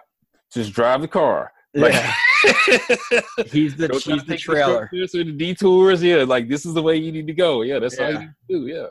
Um, moving on from him, though, you have we talk about Fournette. The dude is he's a top five running back in this league, or, or right around that area. Um, to hope he's not. Obviously, I do not hope for injuries, but I hope he's not healthy at the same time. Uh, you have Yeldon, who is a decent back when he when uh, Fournette's not in there, but Yep. Fournette's a beast, man. Yeah, Fort yeah, Fournette's definitely a top five running back. Yeah, If he is healthy, he's probably mix that with a little bit of Yeldon, you know, and, and Yeldon's a good runner too now. I mean, let's Yeah. you know, I, I you know, I know he doesn't he doesn't get the credit that that Fournette gets, but as an overall back, I mean, Yeldon's a better overall back just because of his receiving ability. yeah. Wasn't You know, he? He's a second round pick from Bama, or was he a third round? I think he's a second round pick I from think he's Bama. a second round pick. I, think. I could be wrong. Um, Yeah. But then you know Tommy Bohanon, uh, ex Jet blocking for them. He's actually a Pro Bowler last year. He's decent fullback. yeah. Uh, look at the receiving options. Austin Seferian-Jenkins. Every if you've been listening to me like this, well, I don't know about this year, but Jet Nation Radio, if you listen to me there, uh, he's an average tight end. He's just Yeah. the definition of average. He's a, he's okay as a pass catcher. He's Right. not that great of a run blocker. He's okay. Um, he Yeah, is I mean, yeah, I mean, he, he he's good for what Jacksonville does. I mean, he, Yeah. you know, he's nothing. He's not over the top or anything like that. He's not, you know, he's nowhere near like Travis Kelce or somebody like that. You know, he's just, you know, decent blocker, decent catcher, decent route runner. Yeah, exactly. Um, huh, I'm trying to see now. Uh, yeah, second round. Okay, he was Yeah. in second round. Um, you look at the receivers; they got some. They got decent receivers too. Keelan Cole is an up and coming receiver in this in the NFL. That catch he made was against the Giants. No, the Patriots was just absurd. yeah, the one hand Um, yeah, Yeah, yeah. and then Donte Moncrief, he's a guy who I thought was actually pretty good for the Colts. Um, so I like Yeah. him. And then Dede Westbrook's another one. So they- have a solid receiver core. It's nothing flashy, um, but at the same time, it's nothing you could just overlook and say, you know, it's a crap group and they can't worry about them. So No, no, no. I- Overall, that's a good group. Tell you Yeah. the truth, they, you know, that all you know have good speed, all have good hands. You know, they're you know probably they're all good run runners. I think, I think Dede and Cole are probably the two best route runners. I saw and Moncrief's probably last if I had to label them. yeah, Um, but I mean, but the group is, I mean, it's, it's a good, you know, they're a good solid group. You know, like you said, they're there's not a lot. They're not spectacular, but as a you know, as a group collectively, you know, that's you know, it's a good receiving core. Yeah, exactly. If a guy like Albert, Albert Wilson can burn us, we can get burned by those guys. So. Uh, offensive line, I, I think it's a solid group. There's not a lot of big names. Um, why did this? Uh, I guess I loaded. There's a. This is not the right depth chart. I guess I. Um, oh, I know they have uh, Nor Norwell. Um, yeah, Norwell's yeah, Norwell's there. Hold on. I uh, for whatever. That's weird. Um, let me see. Uh, all right. Well, I know they have Norwell. I know there's a couple other guys on that on that uh, offensive line who are who are decent and who have been getting some praise from the uh, the Jaguars. So um, it's not a it's not a bad offensive line that they have, but it's a group who I, it, they're going to build a block for Fournette. Um, Right. And they're nothing. You're not. It's not the Giants. It's not the Seahawks. They're they're I would say average, but average is fine when you have a guy like Fournette to to make and create for himself. So yeah, no, it's a solid group, like you said. There's no big names as you mentioned, but it's a solid group, you know, overall, and they work well together. So yeah, having a guy like Fournette back there, that's all you need. Oh, there we go. Yes, you have you have Josh Wells left tackle, Norwell at left guard, right. Brandon Linder, who I've I've heard some good things about um, from which like being on Twitter. AJ Cann, I've heard about him, and then Parnell, I haven't really heard anything about him. But it's you, unless you're just a psychopath, I don't have time because I have a full time job. I can't watch every single team, so I don't. Right. offensive linemen, you don't see a lot of Sports Center highlights about offensive line. But I know if they're basically good, bad, or decent, and I know they're they're decent offensive line, especially the guy like Norwell, who is a pro, like a perennial Pro Bowl type left guard. He's a little bit older now, but he's still good. Look at freaking guys like uh, what's his name, who just uh, he's signed with San Francisco. He's on the uh, the Browns or the no the Niners. Why am I blanking? Oh, um, Staley. Yeah, yeah, yeah. There you go. Yeah. So you don't, you know, offensive lineman, you're not, you're not a DB. You don't have to make all these cuts and stuff like that. You can see offensive linemen go into their mid 30s, late 30s, and still be pretty solid. So uh, the offensive line is decent. Now moving on to the defense, just wow. Uh, yeah. Uh, I don't know the job. So I know Jaguars fans. They, they said the only really weakness of this team is you, if you can run on them a little bit, but still, like a weak is there a real weakness of this defensive line? Marcell Dareus, Malik Jackson, uh, Jackson, Calais Campbell, and Ngakoue is like. Uh, yeah, I don't, I don't know, dude. like I'm looking at the names, I'm like, yeah, I don't, yeah, I don't know. The only guy I, I can literally, other than maybe, okay, so you look at the defense overall.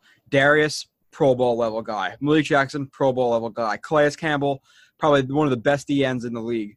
Ngakoue, one of the best DNs in the league. Myles Jack, really playing into his own, really good linebacker right now. Telvin Smith, one of the yeah. fastest linebackers out there, really good player. The uh, Tashaun, uh, Gipson, really good guy. with Browns, right? Uh, really yep. good safety. Um, I'm not even talking about the corners yet, but the only guys like I don't really I. Leon Jacobs and Barry Church are the only guys who are, aren't Pro Bowl level on this defense, which is right. Absurd. Yeah, and, was, and actually, Barry's playing better in Jacksonville than he, than he did in Dallas right now. He, yeah, he's he. It's not like he was bad in Dallas. Like yeah, no, he, no, he, he wasn't. Yeah, he wasn't bad in Dallas, but he he was. Um, but he's actually playing. He's playing better now in this system in Jacksonville than he is in Dallas. So yeah, his game is actually going up another level. Yeah. So, and then you look at their corners, uh, Jalen Ramsey, who you can argue one or two or maybe three, but he's up there for sure.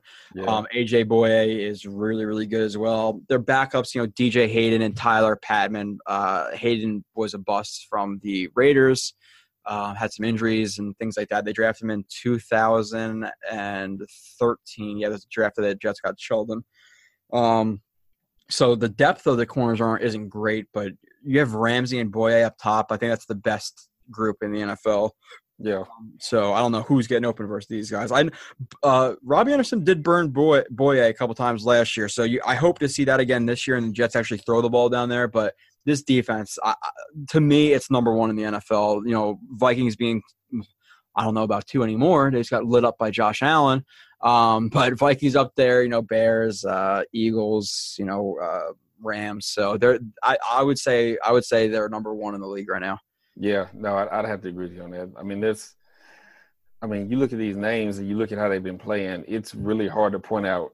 Yeah, like where the weakness is. Like you really have you have to try. You know, look really hard to try to find it because I don't I don't see yeah. a real weakness on this on this. If, I'm convinced. If, if anything, you may be able to take care take advantage of like the team speed with some, you know, with some play action or something like that. But like other otherwise, like this group, you definitely can't try to play this group straight up in any kind of way. You better have, you better have, you know, your counters, you know, whatever your base was, whatever your counters are, you know, off of those certain plays, your counters probably need to be your initial game plan coming in, and your mm-hmm. base may have to be like the change up because you can't play these guys straight up.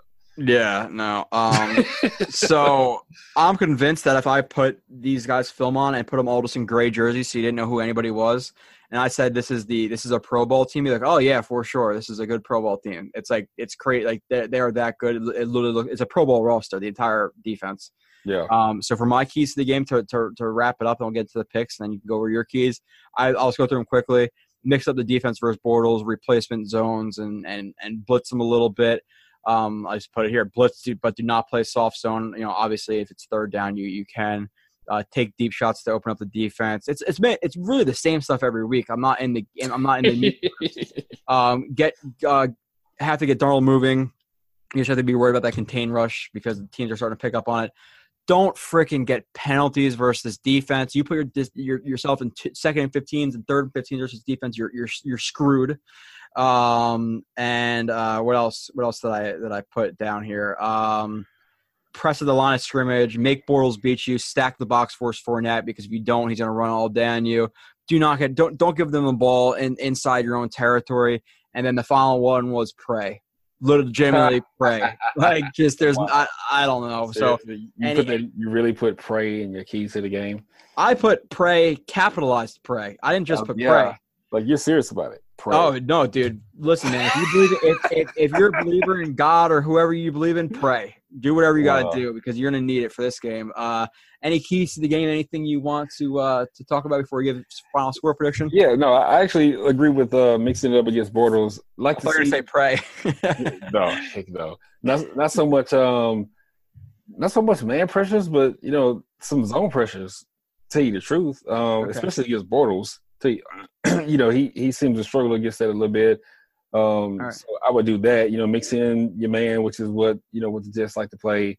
Um, definitely got to have Jamal Adams down in the box this week. Uh, you know, versus the run game against Jacksonville. But yeah, throw some zone pressures in. You know, to kind of throw them off. Uh, you know, to get them rattled a little bit, try to make some you know some decisions. Um, also, uh, the only thing about that is, is if you're throwing pressures in, you got to hold up on the back end. So that's that's that's the other thing uh, take some shots, like we've been saying. And mm-hmm. also, what I, you know, would personally do, and this is just me being my my coaching hat. If I have the offensive line and have Darnold and the guys that I have offensively against this group, I'm going up tempo. I'm going whether it be ten personnel, yeah, yeah, or eleven personnel, whatever it is. I'm and we're going up tempo. It's it's damn near gonna be no huddle like all game. Yeah, like, I mean, no, seriously because now either they're going to have to they're going to have a check, you know, or two checks where you know what those checks are going to be. Um, and so now it helps you out because you know where to go with the ball. Now they're going to have to scramble for substitutions because the big boys, even though they can play, they get tired after a while. Yeah. Uh, so you know, keep it up tempo, uh, run the ball a little bit, mix in, you know, pass, but do it, you know, for more wide open sets and, and make it more up tempo. So I, I actually like that game plan uh, against this group. You know, particularly because they play a lot of cover one and cover three. So going up tempo and going no huddle things that got like that against this group, you know, I think you you, you know that's probably your best chance. Uh, uh, nerd turn, turnover, you know, as well. But on the flip side, you got to get a couple turnovers, especially against Bortles. You know, I ought to be able to get at least get like one or two. You know, yeah. against this guy. You know, and I hate to say that about about anybody. You know, about about people, but yeah, I'm if I'm playing Bortles, I'm I'm counting on at least one for sure. You know, one or two. You know, during this game. Yeah, uh, you got to make sure you can't break out of the pocket and pick up those first downs either. You don't worry about yeah. that. Yeah, yeah, and you got to watch the scramble. You know, him scrambling is always an issue. Mm-hmm. Um, don't. I know you want to move Darnold uh, around a little bit.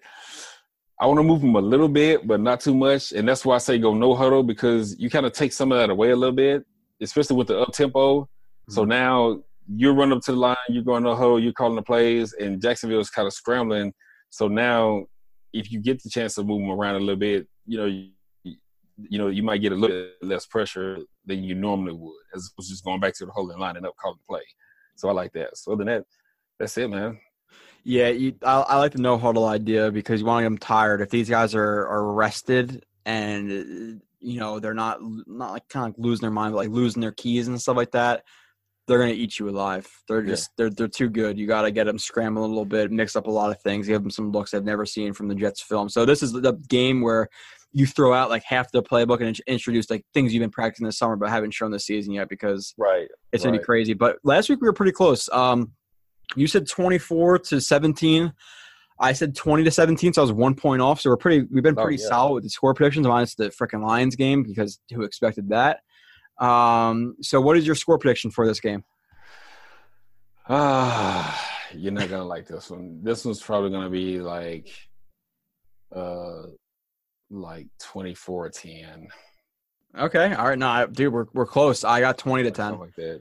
I, I think the Jets defense. Oh yeah, okay, yeah, yeah, Yeah. I'm, yeah. I'm like 24-10. Yeah, Yeah, so I think the Jets defense can hold Bortles a little bit because I just I don't like Bortles. Um, but yeah, I'll, I'll say 2010.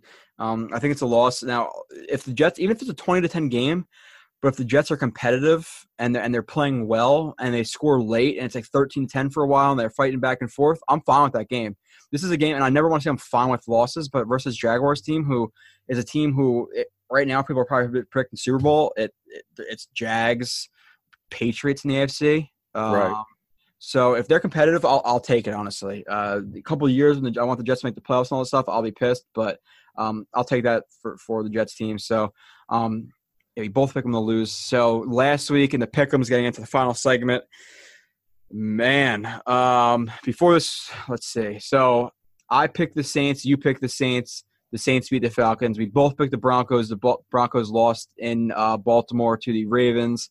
Um, I picked the Bengals. You picked the Panthers. You have like inside knowledge and crap. You just keep picking right. Nope. games. I don't do. I'm just going. Yeah, I just right. Go with, I just go with the matchups. All right. Uh, so you picked the Panthers. The Panthers won. Um, we both picked the Texans. They looked like ass versus the Giants. oh my god, that was horrible. yeah, Deshaun Watson's not Deshaun Watson of rookie year. Deshaun Watson. No, Um, at a I picked the Cowboys. You picked the Seahawks. I I do not know why I had faith in Dak Prescott. They, there's like a stat today I saw of like Dak Prescott's stats versus Brock Os- Osweiler's stats, and it's like almost identical. I don't think I don't think Dak is a good quarterback at all. I think his legs are good, but other than that, I don't see a lot with him. Um, and then at that point on Monday night, I was like, I need this freaking game because I cannot lose another game. And then the Steelers like blowing them out, and there's like Bucks touchdown, Bucks touchdown, Bucks Yeah. touchdown, penalty, penalty, penalty. I was like, oh my god, it's gonna happen. The Steelers, thank God they pulled it out um, versus the Bucks, and they, you know, obviously they did. So uh, my record now goes to eight and eleven and one, which is miserable. Last year I was shooting for freaking um, double double wins and losses. This year I start off I'm start off so cold. Uh, you are 12 7 and 1 so i'm four games back right now i gotta start making up some games here um, so let's start it off Yeah, you, you go have, thursday night game You may have the to make some risky picks. Uh, maybe just some smart picks i don't Like know what i'm doing one. no nope not happening i know i'm not picking the team you think i'm gonna pick on this one uh, the one pick? one and one Vikings Thursday night football at the three zero Rams. The Vikings, who I didn't even pick them with the spread. I picked them with the money line for whatever reason, being stupid, and they got blown out at home versus the Buffalo Bills, who people think are the is the worst team in the NFL. So, damn. Um, but I'm picking Rams. Uh, who are you picking this one? That happens. I got I got to go with the Rams just because, dude. I mean, they played Thursday, short week. They literally left today. Uh, you know, Mon- you, got, you get Monday off, so like you have like a walkthrough today, and then you jump on the plane, and and you know, so they're there. They may have another walkthrough tomorrow, and then you play on, right? It's, and you play on Thursday. Yeah. So that I mean, that's no wait. Today's Wednesday, yeah. So they got there today. They play tomorrow, yeah. So you ha- literally had a walkthrough. Mm-hmm. And that's gonna be tough, man. So I, yeah, I got to go with the Rams on that Well, that and they're at home, and the Vikings just looked like ass. Right. So, I mean, the Vikings will play better. It'll be it'll be a, cl- a tighter game than what people think. Um, yeah, I'm not saying like okay, now Yeah. the Rams aren't going to. yeah, yeah. I mean, No, it'll, be, it'll, be, yeah, it'll be a tighter game, but I still gotta I gotta go with the Rams on that. That was actually my Super Bowl pick this year was uh, Jaguars Vikings, but I don't know. time. It's only week three. Yeah, yeah, exactly. All right, so we're both picking the Rams. We're both picking the Jaguars. Um, next game Sunday at one o'clock. This is a good game. Uh, the two and one Bengals visiting the one and two Falcons in obviously uh, Atlanta. Yeah, I'm taking Atlanta on that one.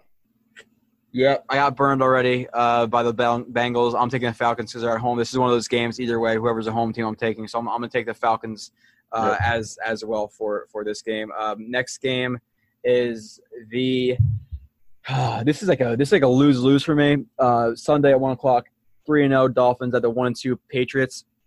For me, as a Jets fan, and I know the Patriots have been fantastic since I've been a kid and their fans are super super cocky but at the same time they kind of deserve to be super super cocky even though a lot of them came and named quarterbacks before tom brady which i get because you're front runners Um, but at the same time, the Dolphins are their fans are so cocky for no reason. Like I get it, they're three and I'll be excited, but after week one, week two, they're talking cr- so much crap. So I got into like a massive fight with Dolphins fans after the Jets game. So I'm picking the Patriots because screw the Dolphins. I hate that fan base more than any fan base in the NFL. Um, and I just can't see the the Patriots losing at home. They looked like crap versus the uh, the Lions, which I was surprised about, but they need to bounce back, and I think they're going to do it this week. Yeah, I'm I'm gonna go with you on that one. I'm gonna take the Pats in that one too. I, I just can't see them losing three games and losing No. three in a row. I I just can't see it. I mean, And don't, I mean, do they get, nothing in my mind is like, yeah, can can see that happening is is it? It's not this week. They get Edelman back. I think he got a four game PED next week. right? Next week, Next, okay, so he should get back. I can't see them losing at home. Plus, Uh, I think Josh Gordon's coming in this week too, so that that probably help him out as well. run deep. I'll throw it to you. Yeah. Uh, so next game, we picked all the same. The we're gonna pick the same for this one, I think too. Sunday at four o'clock, the Brown, the one one and one Browns at these zero and three Raiders. I don't know why I picked this one, but I guess like Browns on the road, can they continue the momentum? Raiders zero and three, are they really that bad? Um, hint, they are. Um, but who are you picking for this game? I'm taking the Browns, man. I mean, Baker get a ch- get a, you know get a chance to start his first full game, um, and honestly, that Browns defense is like I said, their, their defense is serious. Yeah. Um, and now you throw in Baker, who's you know brought some life to the offense, and look like you know he they can actually score some points. The Raiders just don't they just don't have a lot of talent right now. I I don't know I don't know if Amari Cooper quit or what, but I hadn't seen him since what like week two or Yeah. or or what? I guess he showed up last week. I should say, but yeah, they're they're He's way right too now. inconsistent for a number uh, for what top ten pick was he like? Yeah, was he? I think he was seven. I think the Raiders were seven. is the this, Jets is this his six. third year or second year? This is his fourth year, right? No, he ain't been in that long. No, he he was the same draft as uh as uh Leonard Williams. Was he? Is Yeah, right? yeah. Amar, Amari Cooper draft. Yeah, I think I think so. I Rob, Oh, okay. Well, no, I, well, okay, well, yeah, well, shoot, well, well, yeah, but still haven't. I mean, I just hadn't seen him, and they just they seem to be struggling a little bit on offense. Derek Carr is having. Yeah, I know he's- 2015 I know he's draft. trying to figure out, huh? Yeah, 2015 draft. Yeah, Okay, a, that was a yeah. I know he's trying to learn, you know, Gruden's offense and trying to, you know, get the ins and outs of it. But right now, they're they're having a hard time. So I'm gonna take the Browns. All right. Uh, last game. I might just have to pick opposite of you here, but depending on what you do, we'll see. Um, I go first. Well, I'm already on the. You. Oh, you're already on the sheet. Well, I'm taking the Ravens anyway. All right. All right. Cool. Yeah, you see my picks. My picks are down yeah, there. I just know your yeah, picks. Yeah. I'm taking the Ravens anyway. So All right. So the two and one Ravens at the one one and one Steelers. I'm taking the Steelers. I don't know still why. not so. I love the Steelers. I like the Steelers a lot. I like what they're about. I love Mike Tomlin. A lot of people don't like What- Mike Tomlin. I like Mike Tomlin. To tell you the truth. Um, Yeah. But I feel the same way about the Ravens, though. Like I love, I I love Harbaugh. I love what they're, you know, I, I like the talent that they require for sure. Flacco like seems Crabtree, playing, you know, Flacco's playing better. Um, you know, the wide receiver corps is definitely improved, and defensively they've always kind of been there anyway. You know, for a long time. So, uh, you know, and this is a, you know, this is a, a division game. It's actually, a, you know, a rivalry game. So, oh, big time. uh, This is probably since when I was a kid. I'm gonna say probably this is the best. Um, you know, Matt like rivalry I've seen when I was a kid. yeah. Oh yeah. Oh no doubt. Yeah. In a while. like, the yeah, mid no. two thousands, early two thousands, Yeah. all the way until what the like a little bit past 2010 when they were both like r- still really, really, really good teams. Mhm. Every single game was like like nine to six, but the best game you've ever watched. Like right. right. Troy Polamalu and James Harrison, and all those guys versus Ed Reed and and uh, freaking Ray Lewis, Ray Lewis, Yeah. Ho- yeah, uh, no, Nada. Yeah. Yeah. Man. So they no, they no, they're always tough. They're always tough. I mean, I just think they have a little bit more talent, which is hard to say. I think I they have and, and it's really in like a couple spots. Really it's on it's really kind of at the back end. Mm-hmm. Um, I think they have Yeah, a little sure. bit more talent. And uh, Alex Alex Collins is running the running the rock well. That offensive line is doing good in Baltimore right now. I like their jerseys. I always loved the the schemes and I don't like the layouts of their jerseys. The Ravens are like one of my favorite uh, jerseys. I don't know if it's Yeah. like purple, but um, all right. so that's gonna wrap it up. So I pick. We both pick the the Jags. We both pick the Rams. We both pick the Falcons. We both pick the Pats. We both pick the Browns. Sunday night game.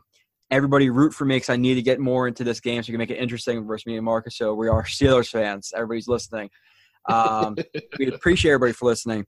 Like I said, go on the go on iTunes. If you if you listen if you watch on YouTube, go to the iTunes app and subscribe there. It helps us out. Leave a review, five stars and a rating. Um, if you do do that, you write a review.